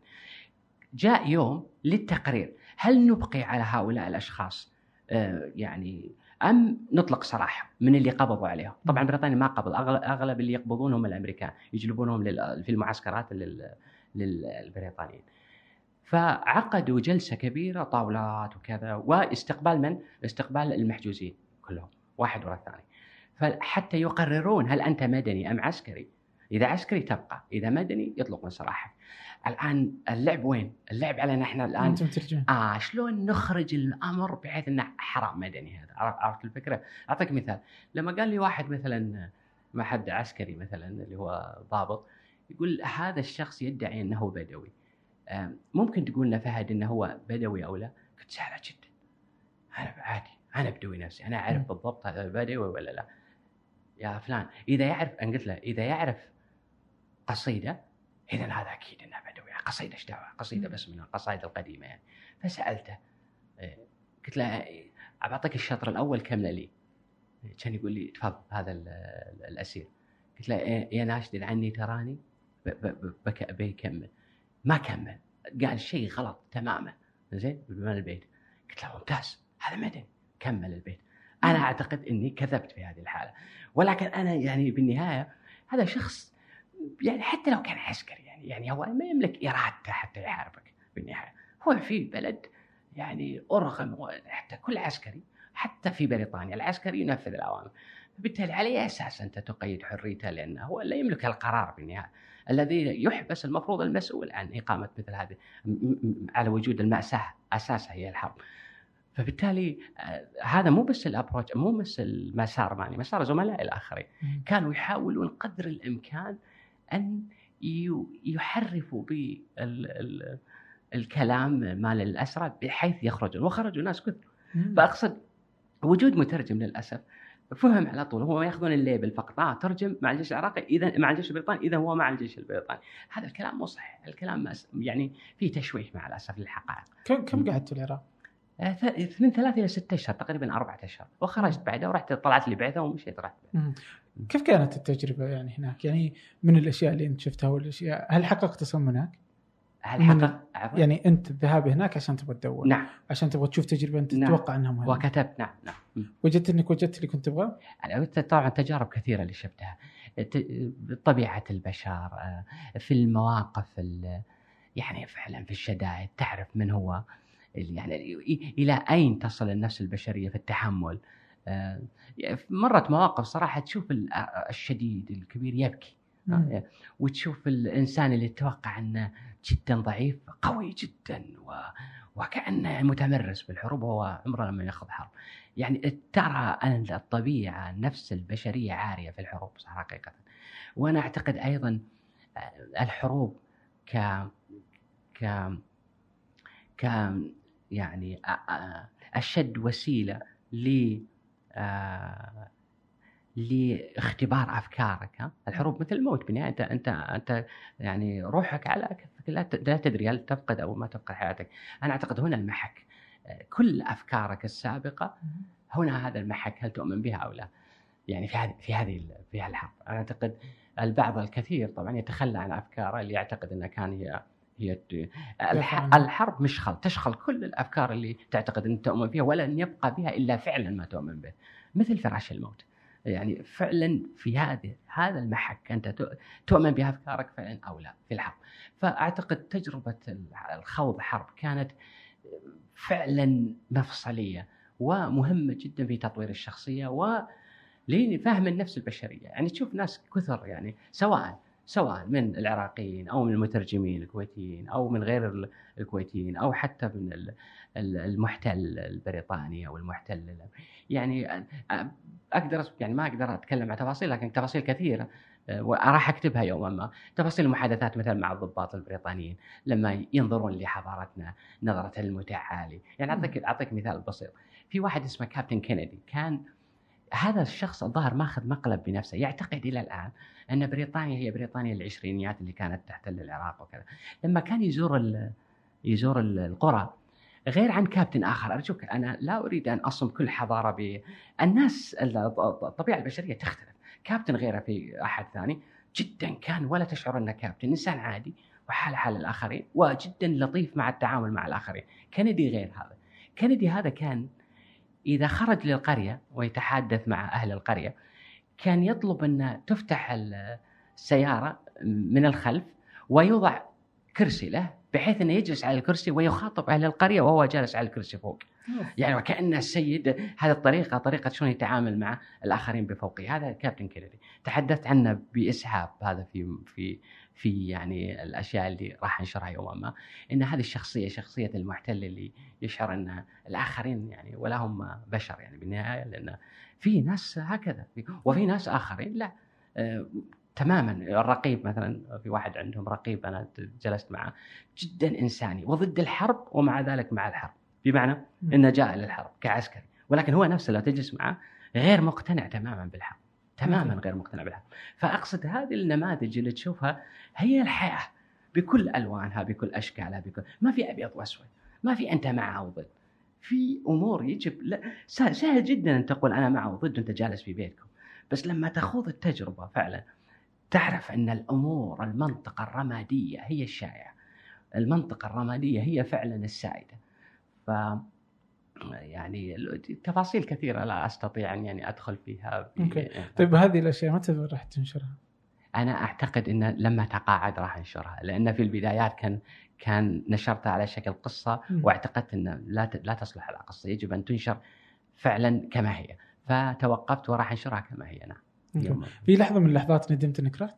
ابدا. وأنت هناك؟ ابدا ابدا ابدا. كان خطر عليك؟ كان خطر نعم. في البداية خاصة في البداية لأن القصف كان موجود. لأن حتى بعض المقاومين كانوا يضربون طبعا المعسكرات. ف RPG مني كذا. يعني أحيانا أحيانا حتى عدد المساجين اللي برا مثلا يكون أكثر من اللي موجودين بالمخيم من جنود ومن مترجمين. فبالتالي كان خطر أصلا على زيادة العدد كان خطر. أحيانا يعني أمور كثيرة صراحة كانت في خاصة في البدايات. كنا ننام في أماكن مقصوفة للتو. آه، ما كان ما كان مقصوف للتو يعني ال structure مالته ما كانت يعني أحيانا ينهدم جزء من المكان وأنت لا زلت نايم فيه. يعني كانت في صراحة لكن كانت تجربة يعني فعلا فعلا يعني تفهم بعدها لماذا المثقفين الكبار كانوا ضد الحرب. فعلا لأن لأن الحرب فعلا تشوه. يعني يعني كلمة برنارد راسل مثلا برنارد راسل الشهيره أن يعني الحرب لا تقرر من هو على صواب فقط من بقي على قيد الحياة. وفعلا الحرب فعلا لا تقرر من بق... من هو اللي أنت صح ولا أنا صح؟ لا لا. تقرر فقط من الذي يبقى أنا أو أنت. اذا هي البقاء للأقوى. وهذا قانون الغابة. إحنا بشر يعني المفروض إن ارتقينا على هذا القانون مفترض طيب عن المثقفين نعم ففي في عن المثقفين في كثير أشياء نعم. في أشياء برضه تخصك أنت نعم. بس أنت كتبت مرة إنه اسلاميا كان أو ليبراليا عندما يشعر المثقف بعجزه عن مقاومة السلطة مم. فإنه عادة ما يشغل وقته بتأمل تفاصيل ما وراء الطبيعة تارة وترصد توافي الأمور تارة نعم. أخرى آه وأما المشكلات المتعلقة بالحرية مم. المتعلقه بالعدالة الاجتماعية. فهذه مشكلات كلها. لا طاقة. آه لمن يرجو السلام بها. هل الآن.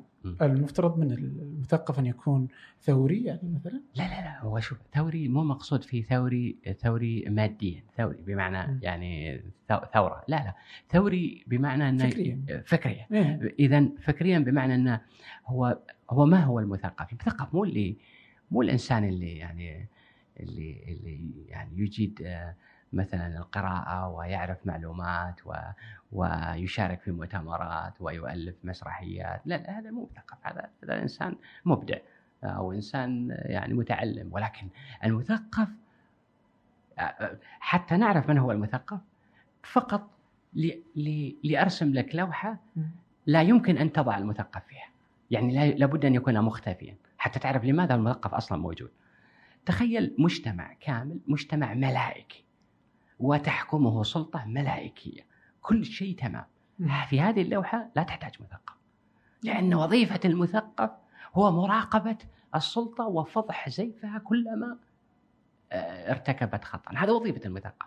أن تقول الحق وتنصر المظلوم عندما ترى مثله. هذه وظيفة المثقف. أما أن أن نذهب إلى أبعد من ذلك ونحاول آه، أن أن أن, أن نقول لا أنا أريد أن أحافظ على الليبل هذا اللي أنا مثقف ولكن لا أريد أن أقوم بوظيفة المثقف. لا استريح بيتكم. يعني سم نفسك مبدع سم نفسك بس وظيفة المثقف هي هذه. اللي هي؟ اللي هي أن تقف إلى جانب ما تراه فعلا حقيقة وتقف مع المظلومين وتناصرهم في. قضاياهم. لا تستطيع أن تكون مثقف. مثقف مثقف كيف بدا كمفهوم كمفهوم كمصطلح بدأ مع مع مع, مع, قضية الضابط آه، طبعا آه، ال- ال- ال- ال- الفرنسي دريفوس مثلا لما طلع طلع مفهوم بيان المثقفين آه، آنذاك. في مجموعة من المثقفين الفرنسيين خرجوا ودافعوا عن هذا الضابط اللي يعتقدون إنه سجن لأسباب ما لها علاقة حقيقة ب ب ب بالخيانة لأنه اتهم بالخيانة وكذا. فلاحظ المثقفين في وقتها سموا بيانهم بيان المثقفين. ولد مفهوم المثقف اللي هو يقف مع المظلوم تجاه من ظلمه ضد من ظلمه يقف معه دائما. هذه وظيفة المثقف. وليس وظيفة المثقف أن أن يتحدث عن مفاهيم ويحاول أن ي...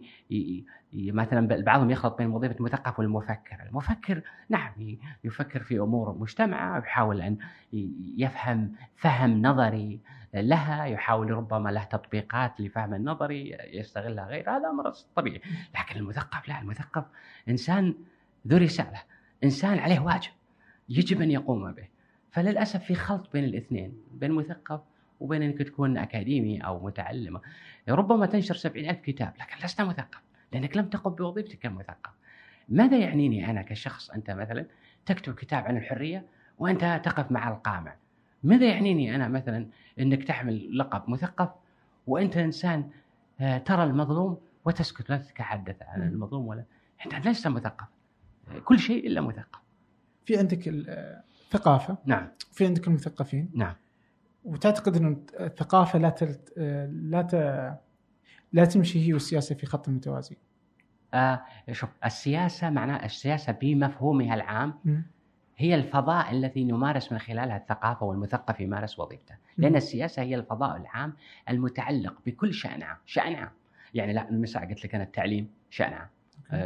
أيضا الاقتصاد شأن عام الأمور الصحة شأن عام. هذه كلها شأن عام. آه، ال- السياسة تعني الفضاء بمفهومها العام تعني الفضاء الذي يختص بكل الشؤون العامة مم. هذه هي السياسة بمفهومها العام بمفهومها الخاص السياسة مجرد فضاء يمارسه مجموعة من الأشخاص اللي لهم علاقة بماذا؟ بالفعل السياسي. اللي مثلا اللي يروح يصير مترشح مثلا بالانتخابات اللي مثلا يصير نائب اللي يصير وزير اللي يصير هؤلاء يقومون بالفعل السياسي نفسه وأيضا المعارضين واللي كذا واللي يخوض بحزب سياسي هؤلاء يخوضون السياسة. لكن المثقف نفسه مو مطلوب منه يكون قد يكون عضو في حزب وقد لا يكون يكون. آه، قد لا يكون قد يكون عضو في حزب وقد لا يكون طبعا إذا كان عضو في حزب راح يكون للأسف يعني يتقلص فكرة حريته أن يتحدث بأمور قد لا يعني تتوافق مع ايديولوجيه آه، حزبه أوكي. وهذه يعني يعني مؤسفة هذه تحدث أحيانا لذلك من الأسلم ان, أن أن يكون يكون خارج خارج ال- ال- حيادي؟ إيه، مو حيادي الحياد عدم اتخاذ موقف لا هو عدم آه، هو عدم انحياز يعني. غير منحاز للشخص اخر ولكن له موقف من القضية فهو يعني ليس حيادا ولكن عدم انحياز. يعني لا يقف مع فرد ضد آخر لا مع طرف ضد آخر ولكنه ليس محايدا لأن له موقف أصيل من القضية ربما يختلف عن الطرفين. فبالتالي لا المثقف يجب أن يكون له موقف حلو. ضد هذه الأمور. اذا هو ليس محايدا يعني بهذا المفهوم. أوكي. طيب آه، أنت تشوف اليوم من المثقفين أو نقدر نسميهم السياسيين الموجودين مثلا؟ عندنا مثلا نعم. مجلس الأمة نعم. مثال. آه تجد إنه يتكلمون عن قضية فلسطين نعم. بشكل دائم ومستمر في مجلس الأمة نعم. بينما مثلا في قضايا داخلية تجد إنهم أقل حضورا يعني مثلا زي قضية البدون نعم. كيف تشوف آه. التباين هذا؟ والله مشكور على هذا السؤال هذا سؤال جيد وجميل صراحة لأن هو فعلا هذا يسمونه يعني ازدواجية في المعايير قضية طبعا فلسطين نعرف عنها القضية يعني بلد كالكويت يعني شعبيا أصلا قضية فلسطين يعني يقف مع ما أقول يعني كل الكويتيين كلام مو صحيح بس يعني يعني آه، الأغلب الصوت الأعلى نعم والصوت الأول اللي يقف مع حقيقة قضية فلسطين المستحقة لأن هي قضية قضية كل يعني كل إنسان كل. كل إنسان وليس كل إيه. عربي. كل إنسان يقف مع يعني الحق أنا أعتقد قضية فلسطين هي من القضايا المستحقة. لكن ان تقف مع قضية فلسطين وتكون ضد ال- عديمي الجنسية في الكويت اللي هم شريحة كبيرة في الكويت أكثر من مئة ألف شخص على أقل تقدير بالكويت آه، بعضهم بل أغلبهم يعني أبا عن جد بالكويت ومعدومية الجنسية وبالتالي معدومية الحقوق الأساسية وتنظر لهذه القضية ولا تتحدث فيها إطلاقا بل وتقف ضدها. هذه أنا أعتقد يعني أنت لا لا يمكن أن تكون مدافعا عن فلسطين. أنت متاجر بفلسطين. لأن عندما عندما تكون هناك قضيتان متشابهتان من من الناحية المبدئية كإنسانية وتقف مع القضية ألف وتكون ضد القضية باء أنت تتاجر بألف.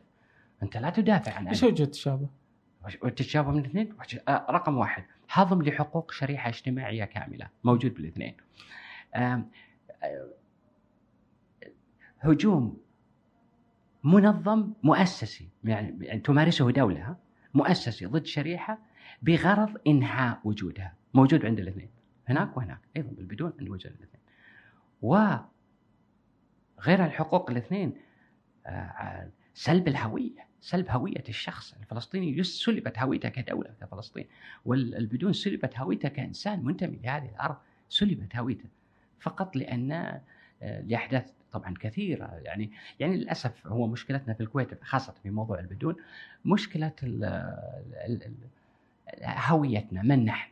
مم. أعتقد وأ- وأجزم أن لو سألت هؤلاء الذين يقفون ضد البدون من أنتم؟ لا يعرفون. من أنت؟ يعني نحن. من الذي نستطيع أن نقول أن هذا الشخص هو كويتي؟ ما هي الكويت؟ من أين أتت؟ كلنا أشخاص كلنا أشخاص هجرات يا شمال جنوب يعني كل جزيرة عربية كل كذا جزيرة. فيها تحركات إيه. شيء طبيعي تحركات كانت هي مكان انه العالم كله يجي من بالضبط، الهند بالضبط. والشام و- اذا كل- اذا احتجاجك الوحيد فقط يجب أن يكون هؤلاء الأشخاص أتوا متأخرين يعني آه. اذا اذا أنت أنت تتعامل مع البلد ك ك يعني كعزبة ك كنادي أغلقنا الباب والله خلاص انتهى التسجيل هذه ما لا تبني دولة بهذه الطريقة بس يقول لك طيب إيه، لو جاء الحين واحد قال أنا بصير كويتي. لا لا مو بتصير كويتي. أنت لازم عندك معيار معين من خلاله بإمكانك أن تق... ترى على فكرة التقديم على جنسية بلد آخر مو جريمة. إذا أنت فعلا تفهم شو معنات مدنية كدولة إذا كنت فعلا دولة مدنية مو جريمة إن واحد يقدم على بالعكس هذا شرف لك أصلا. يعني معناته أن جنسيتك مرغوبة وأريد أن ينضم لهذا على افتراض. بس لاحظ في قضية البدون الأمر غير الامر يعني أناس عاشوا بيننا لعقود من الزمن ودخلوا نفس المدارس اللي دخلناها ويتحدثون بنفس لهجاتنا. يعني داخل البدون حتى داخل البدون اجتماعيا تجد كل شرائح المجتمع. تلقى حضري تلقى بدوي تلقى شيعي تلقى سني. يعني كل شرائح المجتمع البدون مرآة حقيقية يعكس مجتمعنا الكويتي كما هو حقيقة. وعلى الرغم من ذلك ينظر لهم وكأنهم من المريخ وكأنهم توهم الآن حضروا الكويت. هذا كلام مو صحيح. يعني حتى حتى سياسيا واقتصاديا وقضائيا وكل هذه الأمور على مدى عقود لهم وجود فيها. في مح... في المحاكم في القضاء في أدلة على وجودهم. في السياسة في اجتماعات مجلس الأمة كان في أدلة على وجودهم. من من عقود بدون جنسية إيش معناتها؟ بدون من 1959 من بدايه بداية الجنسية الكويتية. وبالتالي للأسف اللي اللي قاعد يصير في الآن هذه الازدواجية اللي قاعدة تصير هي واضح. أناس تعتقد أن هذه الكعكة أريد أن أكلها لوحدي ولا أريد أن أحد يشاطرني بالكعكة والبدون يشاطرون بالكعكة لذلك لا نريدها. هذا أعتقد قمة كنت فكرت تدخل المجال السياسي؟ ابدا ابدا ابدا لم يكن ولن يكن عندي طموح سياسي اطلاقا ابدا ما عندي طموح سياسي وأنا قلتها حتى في ندوة عامة من قبل يعني ولا زلت يعني عند ابدا ما عندي طموح سياسي. أوكي طيب آه، في معيار فيه الجنسية نعم. وش الجنسية أصلا بالنسبة للإنسان؟ يعني في حوار أنت مثلا اللي حضرته وكتبته اللي هو نعم. البريطاني برضو نعم فإنه نعم. كان في بريطاني اللي قال إنه نعم. أشعر بالخزي اني بريطاني صح. وإنه الناس ما قالوا إنه هذا خائن نعم صحيح. صحيح هذا ما هي اذا الجنسية بالنسبة للإنسان؟ أيوه هو هذا السؤال فعلا ان أنت تشير لتغريده أعتقد كتبتها عن هذا الموضوع على فكرة انه فعلا البريطاني لما قال أنا أشعر بالخزي إني بريطاني لم يحتج زملاء البريطانيين عليه الآخرين، لم يطالبونه اذا قط جنسيتك يعني لماذا لا تتخلى عن جنسيتك ما دام إنك لم حقه انه يعبر عن مشاعره تجاه وطنه، شيء طبيعي شيء طبيعي. يعني يا جماعة علاقتنا بأوطاننا هي علاقة مد وجزر. اليوم زينة بكرة مو زينة، شيء طبيعي، مشاعر هذه مشاعر على مستوى المشاعر. ولكن الجنسية أمر آخر. الجنسية مجرد الجنسية تحدد ارتباطك بدولة. الوطن يحدد ارتباطك بارض ففي فرق بين الاثنين. أنت ارتباطك بارض بمعنى ببيئة بناسها بكذا. الوطنية شعور خاص لما توصل المطار وتوصل بلدك. في شعور طمأنينة جميل تشعر فيه. هذه وطنية ترى. هذا مم. هذا أحد أشكال الوطنية. لما تشعر باطمئنان لما تشعر بأمان لما تشعر أن في ناس قائمة من الأشخاص المعينين ربما هذا ش... ربما تعبيري عن الوطنية متواضع جدا أنا آسف. ربما يفهم الناس الوطنيين لا أعلام ترفع و... وشيلات و... وناس تغني. لا لا لا. ربما ترى الوطنية ربما أكثر شعور خاص موضوعي بالإنسان خاص فيه. وليس شعور متعلق بالآخرين يعني. إيه، له مد وله جزء طبيعي. آه، للأسف نحن نلقن اطفالنا على حب الوطن. الحب لا سواء حب الوطن أو غيره لا تلقن أحد على حب. الحب لا يلقن الحب أمر طبيعي إما إما أن تشعر به أو لا تشعر. ما معقوله تلقن واحد على حب؟ تلقن على ماذا لذلك فكرة ترديد تحفيظ الأطفال وهم صغار ويصير عندنا بالكويت هذا الكلام وغيره. أن تحفظ الطفل على الأغنية لازم يحفظها على أساس وكانه هذا دليل وطنيته هذا كلام مو صحيح. وبالمدارس هذه يسمى ادلجه لها اسم هذا لها اسم ادلجه أنت تؤدلج الأطفال لأنك تريد أن يفكروا بطريقة معينة. هذه ادلجه يا أخي اسمح للطفل أن يعبر عن عن حبه أو حتى بغضه لوطنه. اليوم ليش والله ما تحب وطنك اليوم؟ لأنه كذا وكذا وكذا. ممتاز حلو. بكرة يمكن يحب وطنه لأسباب أخرى. ما ندري. بمعنى أقصد دع الأمر عفوي طبيعي لكن الجنسية وثيقة تحدد علاقتك بالدولة. أنت بالدولة آه، لك ما عليك ولك واجبات وعليك حقوق يعني لك حقوق داخل هذا الإطار الجنسية. لكن لا نخلطها بالوطنية. الوطنية. علاقة موضوعية وليست علاقة وضعية. هذا يحددها القانون؟ علاقة وضعية. هذه علاقة موضوعية ما يحددها القانون. هذا اللي اقصده أوكي نعم. طيب جميل يعني في في, في آه الآن كذا يعني فهد إذا ذكره يعني في قضية آه البدون إنها حاضرة نعم. في نعم. في حديثك دائما وفي اللي هو تشومسكي أيه. أيه. فلا تكاد إنك آه تخرج عن عنه فحتى إنه في اللي يقول ال- الذي الذي اراه. أن هو أن هذا المطيري. مغرم بهذا الملحد آه، مطيري مغرم بملحد إيه. إيه إيه مم. إلى حد. فين كذا. الله يهديهم أو يهديكم إيه آه فيعني ليش يعني ما هو الدافع هذا الحب الحاضر حلو. لتشومسكي؟ حلو السؤال يقول لماذا الدافع لهذا الحب الحاضر اذا السؤال نفسه يقتضي إني أحبه صح آه، مو صحيح بس على أساس هالشكل إذا السؤال كله غير مشروع صح؟ أوكي إيه لأن لأن بالنهاية للأسف أنا أدري أنا سمعت هذا الكلام ويقال كلام مم. هذا لكن هذا الكلام غير صحيح لأن ال- الذين يرددونه مع الأسف آه، ما ما قرأوا مثلا مثلا ما قرأوا رسالة الدكتوراه عن هذا الموضوع، رسالة الدكتوراه أكثر من ثلاث أرباعها نقد لنظرية تشومسكي وحاول إثبات أنها نظرية ربما لا يعني فيها خلل كبير يعني وأكثر من خلل. مو الأمر داخل البحث العلمي ما في حب وكره. هو أمر مجرد يعني يعني أنت تنشد الحقيقة بغض النظر من يمتلكها، إن أوكي. شاء الله الشيطان يمتلكها، راح أقول الشيطان صح، يعني الشيطان يقول واحد زائد واحد يساوي اثنين يقول لا غلط لأنك شيطان مثلا، ما له علاقة، الهويه. إذا قال تشومسكي شيء صحيح، تشومسكي صدق، إذا قال تشومسكي أعتقد شيء غير صحيح، أقول تشومسكي غير صحيح. ما في تعليل للأمر. على الرغم من ذلك أنا أعترف أن نعم في هناك أناس وربما يكثرون عندكم بالسعودية مع الأسف كملاحظات خاصة. إيه إن إن ألاحظ إنه وكأن وكأن تشومسكي يحتاج لمن يروج له. ما يحتاج تشومسكي لمن يروج له ولا يحتاج إن نقول لطلبتنا إن كل شيء كل ما نذكر تشومسكي نذكره بإحسان. ما يجوز هذا الكلام لأن فعلا أنت الآن تعطي آه، انطباع أنك تقدس هذا الشخص. ولا يجوز تقديس أي شخص يعني حتى تشومسكي أو غيره. تشومسكي له حسنات كثرة. كثير صراحة. ولكن أيضا له سيئات حتى داخل اللسانيات شيء طبيعي. يعني يعني لولا مثلا وجود تشومسكي لما شفت حروب كثيرة داخل اللسانيات سبتها كان تشومسكي. لأن شخصية تشومسكي شخصية تجعل هناك استقطاب يا مع أو ضد مع الأسف مع الأسف. وأنا شخصيا عانيت منها لأسباب أخرى متعلقة بنشر أصلا دكتوراه مالتي بهذا السبب. يعني لي هل تنشر أو ما تنشر؟ لهذا السبب. أنت مع أو ضد حقيقه هذا اللي صار معي. يعني آه. أكثر من أكثر من سنة يعني على على مستوى على مستوى أقصد جامعات يعني عريقة مثلا للأسف أن يصل الوضع إلى هذا الوضع. انه يا مع تشومسكي أو ضد أعطيك بس مثال بسيط.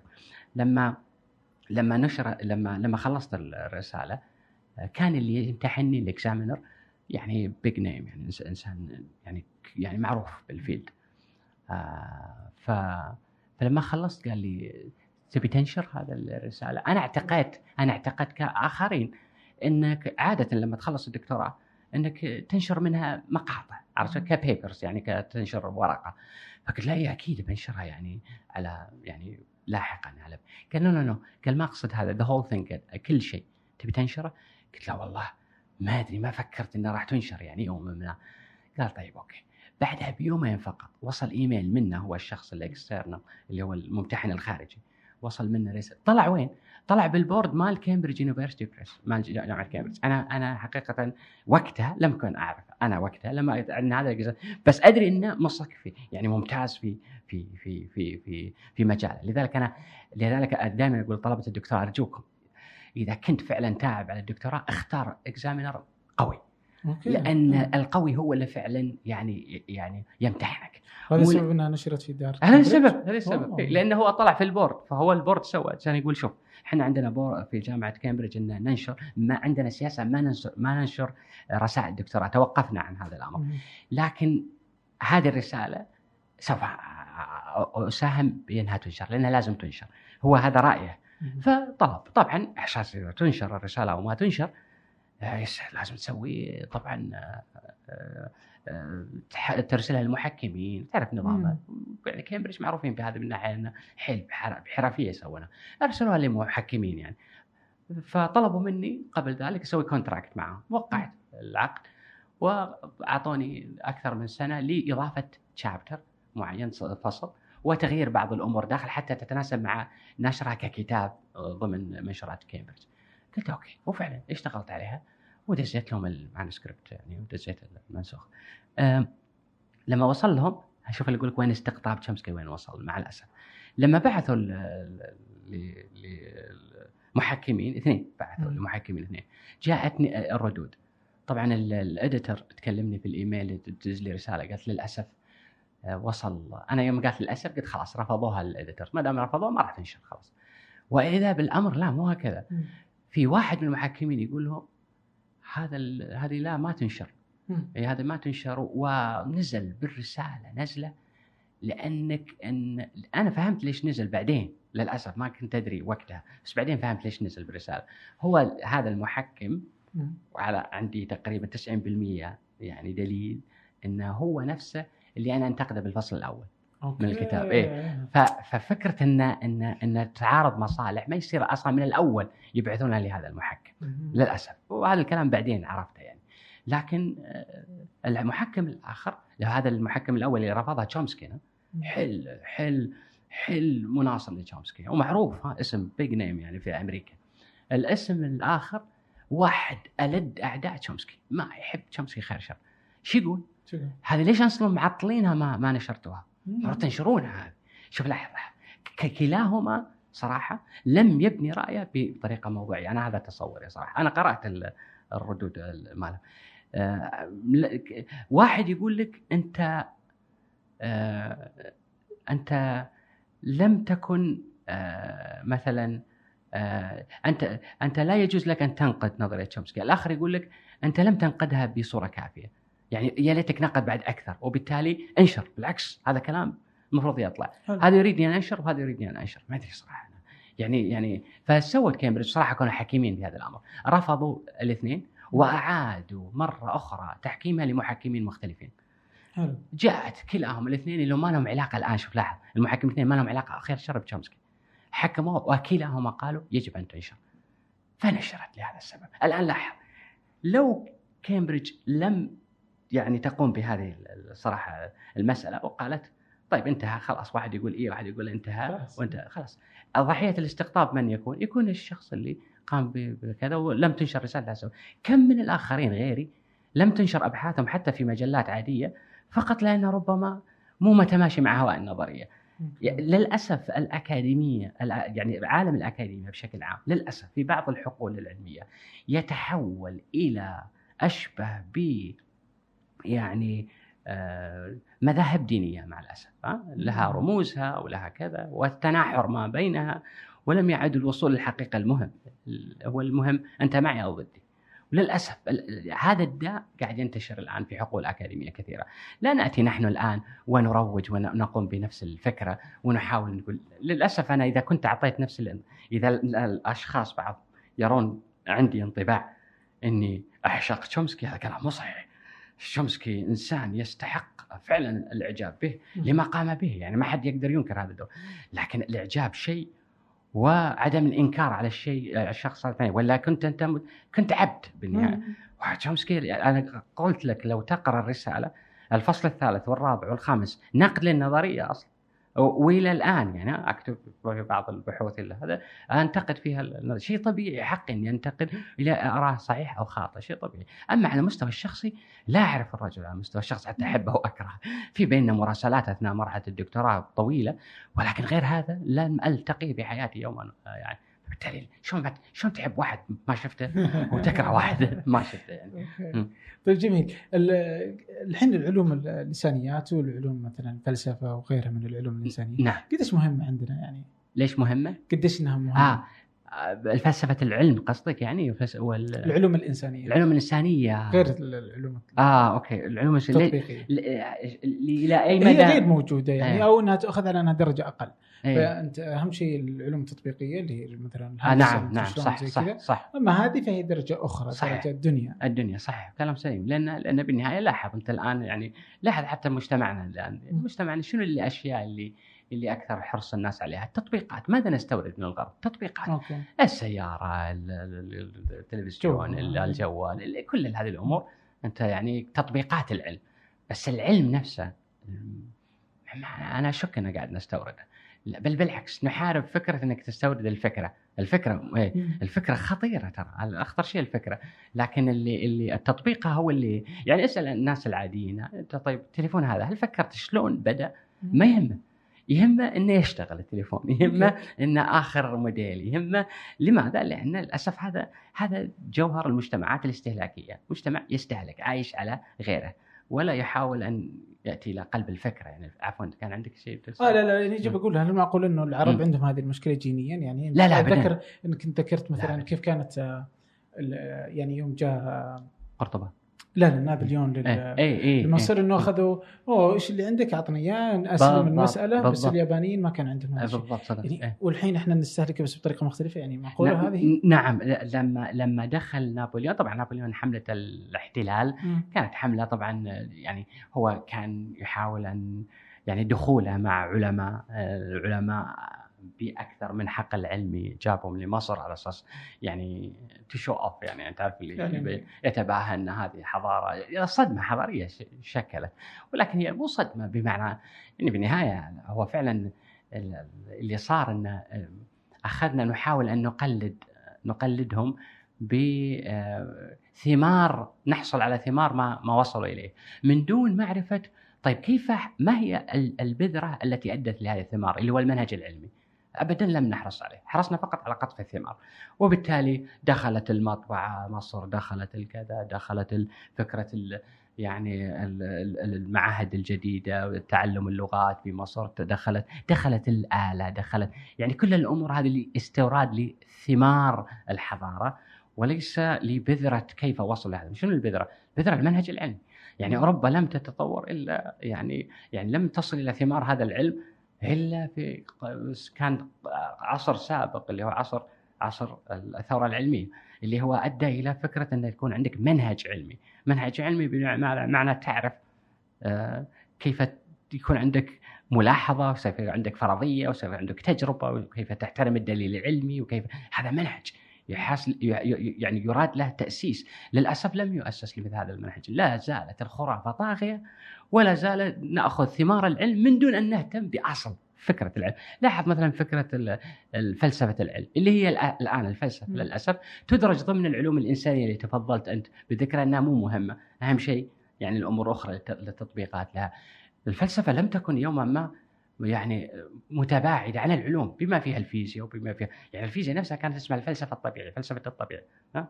يعني يعني يعني أكثر من ذلك قرب الفلسفة للعلوم أكثر من هكذا. الآن انتقلت إلى مرحلة العلوم الإنسانية وكأن يعني حتى لو تشوفها في الجامعات وكأنها جامعات أقصد جامعات جامعات ربعنا يعني وكانها يعني قسم قسم الآداب فلسفة. الفلسفة كانت كانت على عرش العلوم كلها يعني لها علاقة بكل العلوم.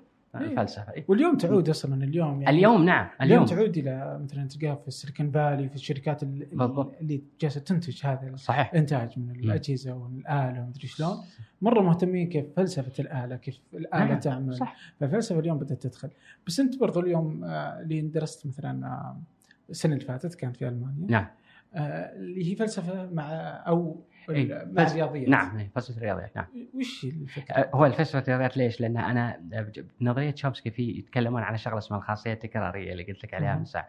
الخاصية التكرارية هذه طبعا mathematical function هذه وظيفة رياضية. أه، كان الهدف من الأمر إنه تحري إلى أي درجة مثلا أه، يعني في داخل فلسفة الرياضيات مدارس معينة، أنا بشوف إلى اي إلى أي مدى يلتقي تلتقي فلسفة الرياضيات لأي مدى يدعم فلاسفه الرياضيات ما نسمعه من حوار يدور على مستوى آه، آه، على طبيعة مثلا اللغة من ناحية إن اللغة هل هي كائن مجرد كينونه مجردة ولا طبيعية مثلا. فإلى أي مدى تدعم فلسفة الرياض هذا الأمر؟ لأن فلسفة لها علاقة بالأمر. الأمر الآخر أيضا على مستوى أقل اللي هو خاصية تكرارية آه، هي خاصية رياضية. فبالتالي إلى أي مدى مثلا هذه الخاصية الرياضية ممكن أن نطبقها مو بس على الأعداد وإنما على الألفاظ اللي هو على المعجم الإدراكي نسميه على الألفاظ. لأن بالنهاية في اللغويات في اللسانيات الجومسكيه أنت تشتغل اللي تشتغل على الخاصيه التكراريه تشتغل على على وحدات وحدات لغوية فهذه الوحدات اللغويه هل ينطبق عليها نفس الكلام الرياضي اللي ينطبق على الأعداد مثلا أو لا؟ يعني في أسئلة كثيرة صراحة يعني يعني كباحث ودك تعرف إلى أي مدى ممكن تفيدني فلسفه الرياضيات في هذا المجال. فشيء طبيعي حتى ترى في ناس اللي يدرسون رياضيات يحاولون يعرفون داخل اللينغويستيك شغلات بيشوفون هل ت... هل يدعمها اللسانيات ولا متداخلة العلوم. نعم متداخلة. مهمة ولا تستطيع انها تخرج واحدة من الأخرى. اطلاقا اطلاقا. نعم متداخلة جدا ويجب أن نفهم أنها متداخلة. مع الأسف ان إحنا عشنا في طبعا تعرف في دول كثيرة أو عفوا في في سنوات كثيرة في دولنا لي في لما تبدأ حصة العربي وتنتهي وتبدأ حصة مثلا العلوم وكأن عالم آخر جاء انتهت حصة العلوم بدأت حصة الرياضيات وكأن عالم آخر جاء. كلها نفس بعض. بمعنى أن لازم تفهم أن الامتداد ها؟ اللغة العربية داخل العلوم، العلوم مع اللغة العربية. ما للأسف طريقة تدريس الفصل بين المواد هو فصل مجرد يعني مجرد فصل يساعد على إعطاء المادة بس لا تنسى أن المواد متداخلة. هذا اهم جدا وهذه وظيفة الأستاذ. يجب أن يفهم الطالب أن ترى المواد متداخلة. أنا صراحة على المستوى الشخصي في محاضرات أحيانا. دائما أحاول أي فرصة أشبك الدرس مع شيء خارجي هذه مهمة جدا. هذه هذه فعلا توقف عندها. أعطيك مثال بس بسيط.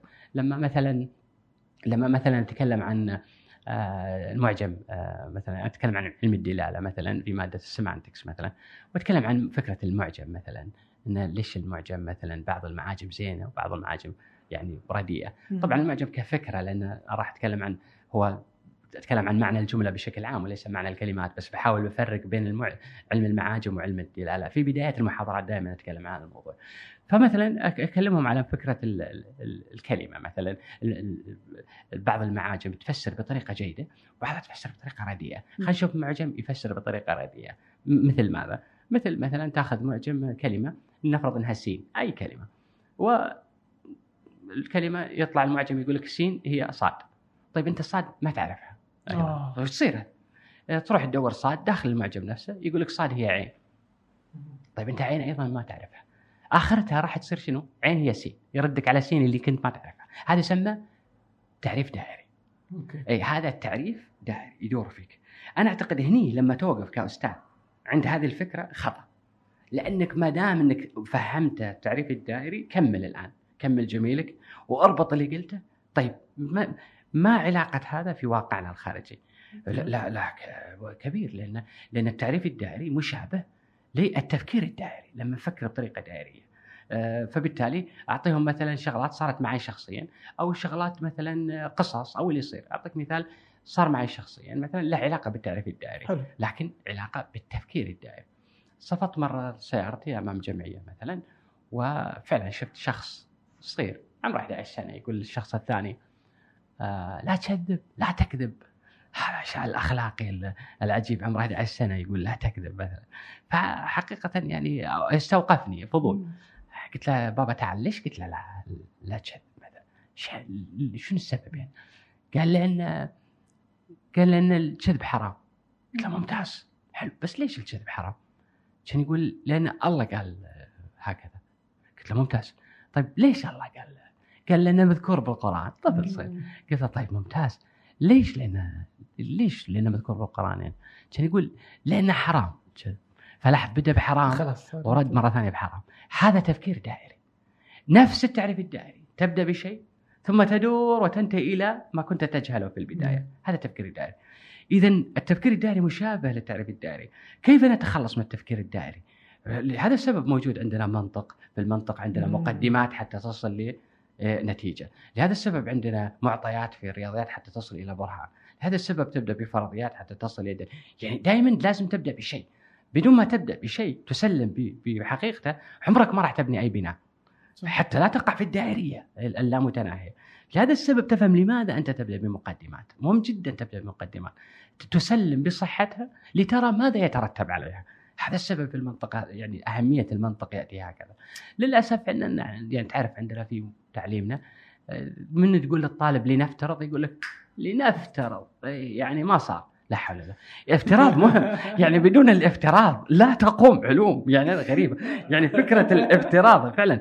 يعني فعلا فعلا نحن أعداء الرمزية. يعني شعوبنا مع الأسف خاصة عندنا في عداء للرمزية بشكل غير طبيعي. يا الشيء صح أنا أعطيك مثال. حاول الإنسان جاد كبير بالسن قول له حادثة طريفة هي نكتة بس لا تقول له نكتة. قول له الحادثة الطريفة. خليه يضحك. أول ما يضحك قول له ترى نكته مو صحيح. يضيق خلقه يحس انك يحس إنك وكانك وكأنك غدرت فيه انه إنه ما يصير. المفروض تقول له صحيح. وكأنه جواز إنه يضحك إنه ما تكون نكتة إنه يكون شيء صح حقيقي صار. يعني في حرص على إن ما تسمعه يجب أن يكون دائما لاحظ مثلا رمي الجمرات مثلا في يعني في ناس يضربون يعتقدون اعتقاد كلي أن الذي يضربونه الآن هو الشيطان نفسه. يعني مو يجسد فكرة الشر لا لا ابدا. ولذلك تسمع السباب واللعان وكلها منك يا الشيطان. يعني يخاطبه يخاطبه كأنه يخاطب إنسان كائن أمامه. فعداء واضح لشيء أي شيء اسمه رمزي. فبالتالي إذا عندك هذا العداء الرمزية أكيد تحت تعترض في الفصل على أنه لو قال أستاذك لنفترض. يعني ما المأساة صراحة. طيب آه شكرا والله. حياك. ممتن للوقت اللي اعطيتني أنا ممتن لكم. شكرا. حياكم الله.